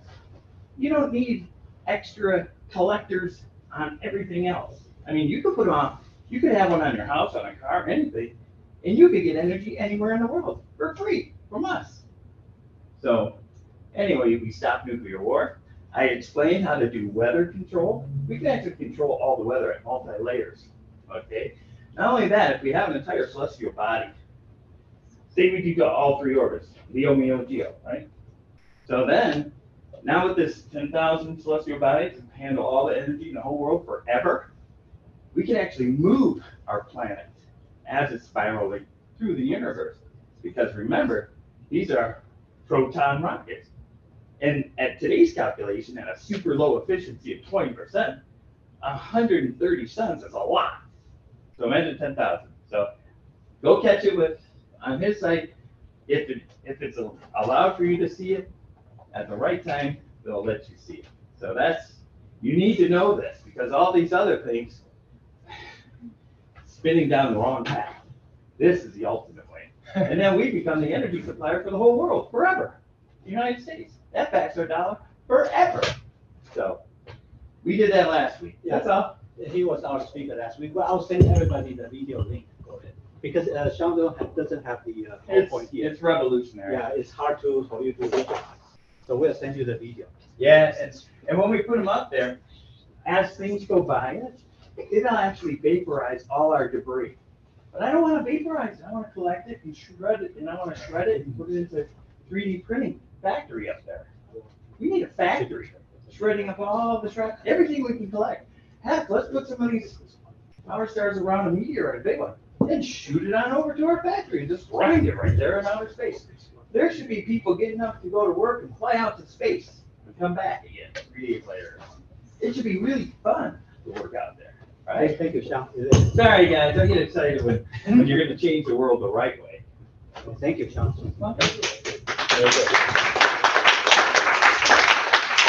Okay. Uh, In similar fashion, uh, Mr. Long, thank you so much for presenting today.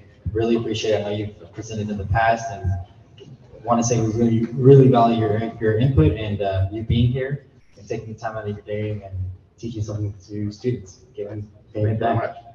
Thank you. Thank you. So Dr. Milliman also wanted me to mention that there are uh, promotional items back there from Aerospace Corporation.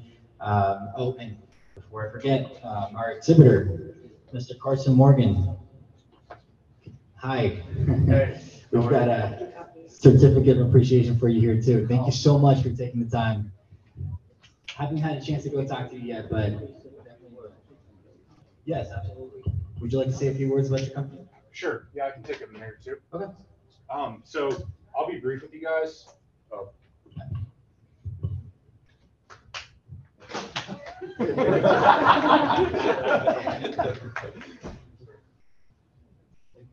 Of course. So, uh, real quick, ES Aero, we're out in, uh, Central Coast of California in San Luis Obispo, started in 2003. I know that I was able to engage with some people about, uh, some of our defense articles that we have in the back, some of our small UAS. So I just wanted to let you guys know a little bit about what else we do at ES Aero. We are the prime on NASA's X-57 Maxwell. It's an all-electric manned aircraft.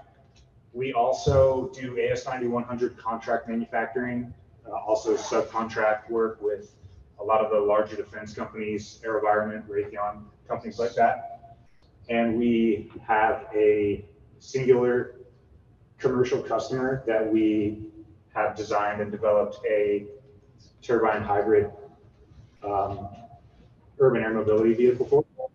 there's a lot of opportunities to join this small business uh, for engineers, electrical engineers, aerospace, um, et cetera. So if you guys are interested, I can give you cards and, and uh, get you in touch with the right people at ES Aero for internships, full-time positions, uh, whatever you guys are looking for. Thanks a lot.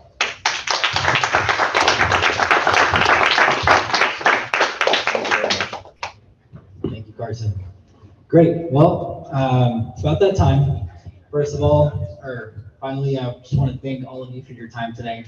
Really, you guys, uh, hope you enjoyed this. I hope you found value as much as I did. Um, I'm really excited for all of the student branches. You are all on a good path towards success. Each and every one of you have demonstrated, you know, or your, your projects have demonstrated technical depth.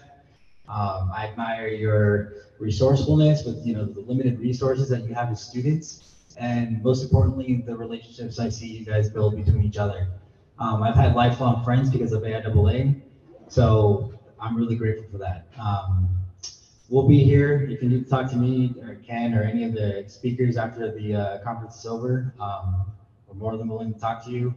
Uh, but you know, keep keep pressing forward, keep following your passions. You guys have bright futures ahead of you. Thank you.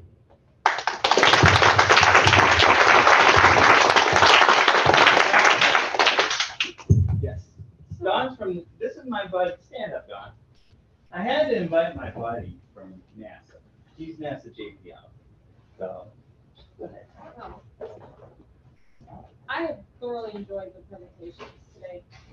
And definitely, I feel like this has been empowering to both myself, Sean, and all of the, um, all of the presenters today that have spearheaded this with being in the industry for so long and dedicating themselves to the progress of the students and um, and all the projects my part with NASA, I've been involved in various different factors. Um, right now, we're building templates for the subsystems development, well, design development, testing, and delivery uh, for um, instruments, components, and then overall hardware subsystems for spacecrafts and such. So it's a lot of fun, and I think it's kind of more peeling back the onion because a lot of times what happens is you start to um, you start to develop a process or you start to develop to develop a tool. And what happens is as you dig deeper into it you realize okay this is not just one layer but it actually expands out and goes a lot deeper than you anticipated. So we can plan something and say well it's only going to take us about a year. Um, but then as we go through that process and we dig into the requirements, we dig into the design, which we thought was so similar to something we previously developed, then we realize that things are a lot more complex. And I think that's where the fun of it comes in because then we have this personal level of challenge and we're able to engage in a way that we didn't initially plan to engage. And so it calls for a lot of collaboration and learning of new tools and new ways of doing things. Don't forget the CMMC nowadays. See, Oh, people yes. in here, in everyone growing up now, we have a security problem. I think it's obvious with China and other people have there. So she's heading up the CMMC with NASA. I've got a, you know, we are security the, Security, cybersecurity, obviously. you know, so the. That's very important for everyone in aerospace. So the team that I'm working with, um, slightly outside of NASA, but we also collaborate. PM United, we are actually a licensed training provider for the CMMC um, for cybersecurity training, which is based upon the uh, new protocols that are being put into place to where each and every defense contractor um, is going to need to abide by these compliance factors um, in order to stay within contract and uh, be awarded additional contracts by the Department of Defense or any federal And avoid leaks. institution. Yes. So if anyone would like any more information, then you can see me.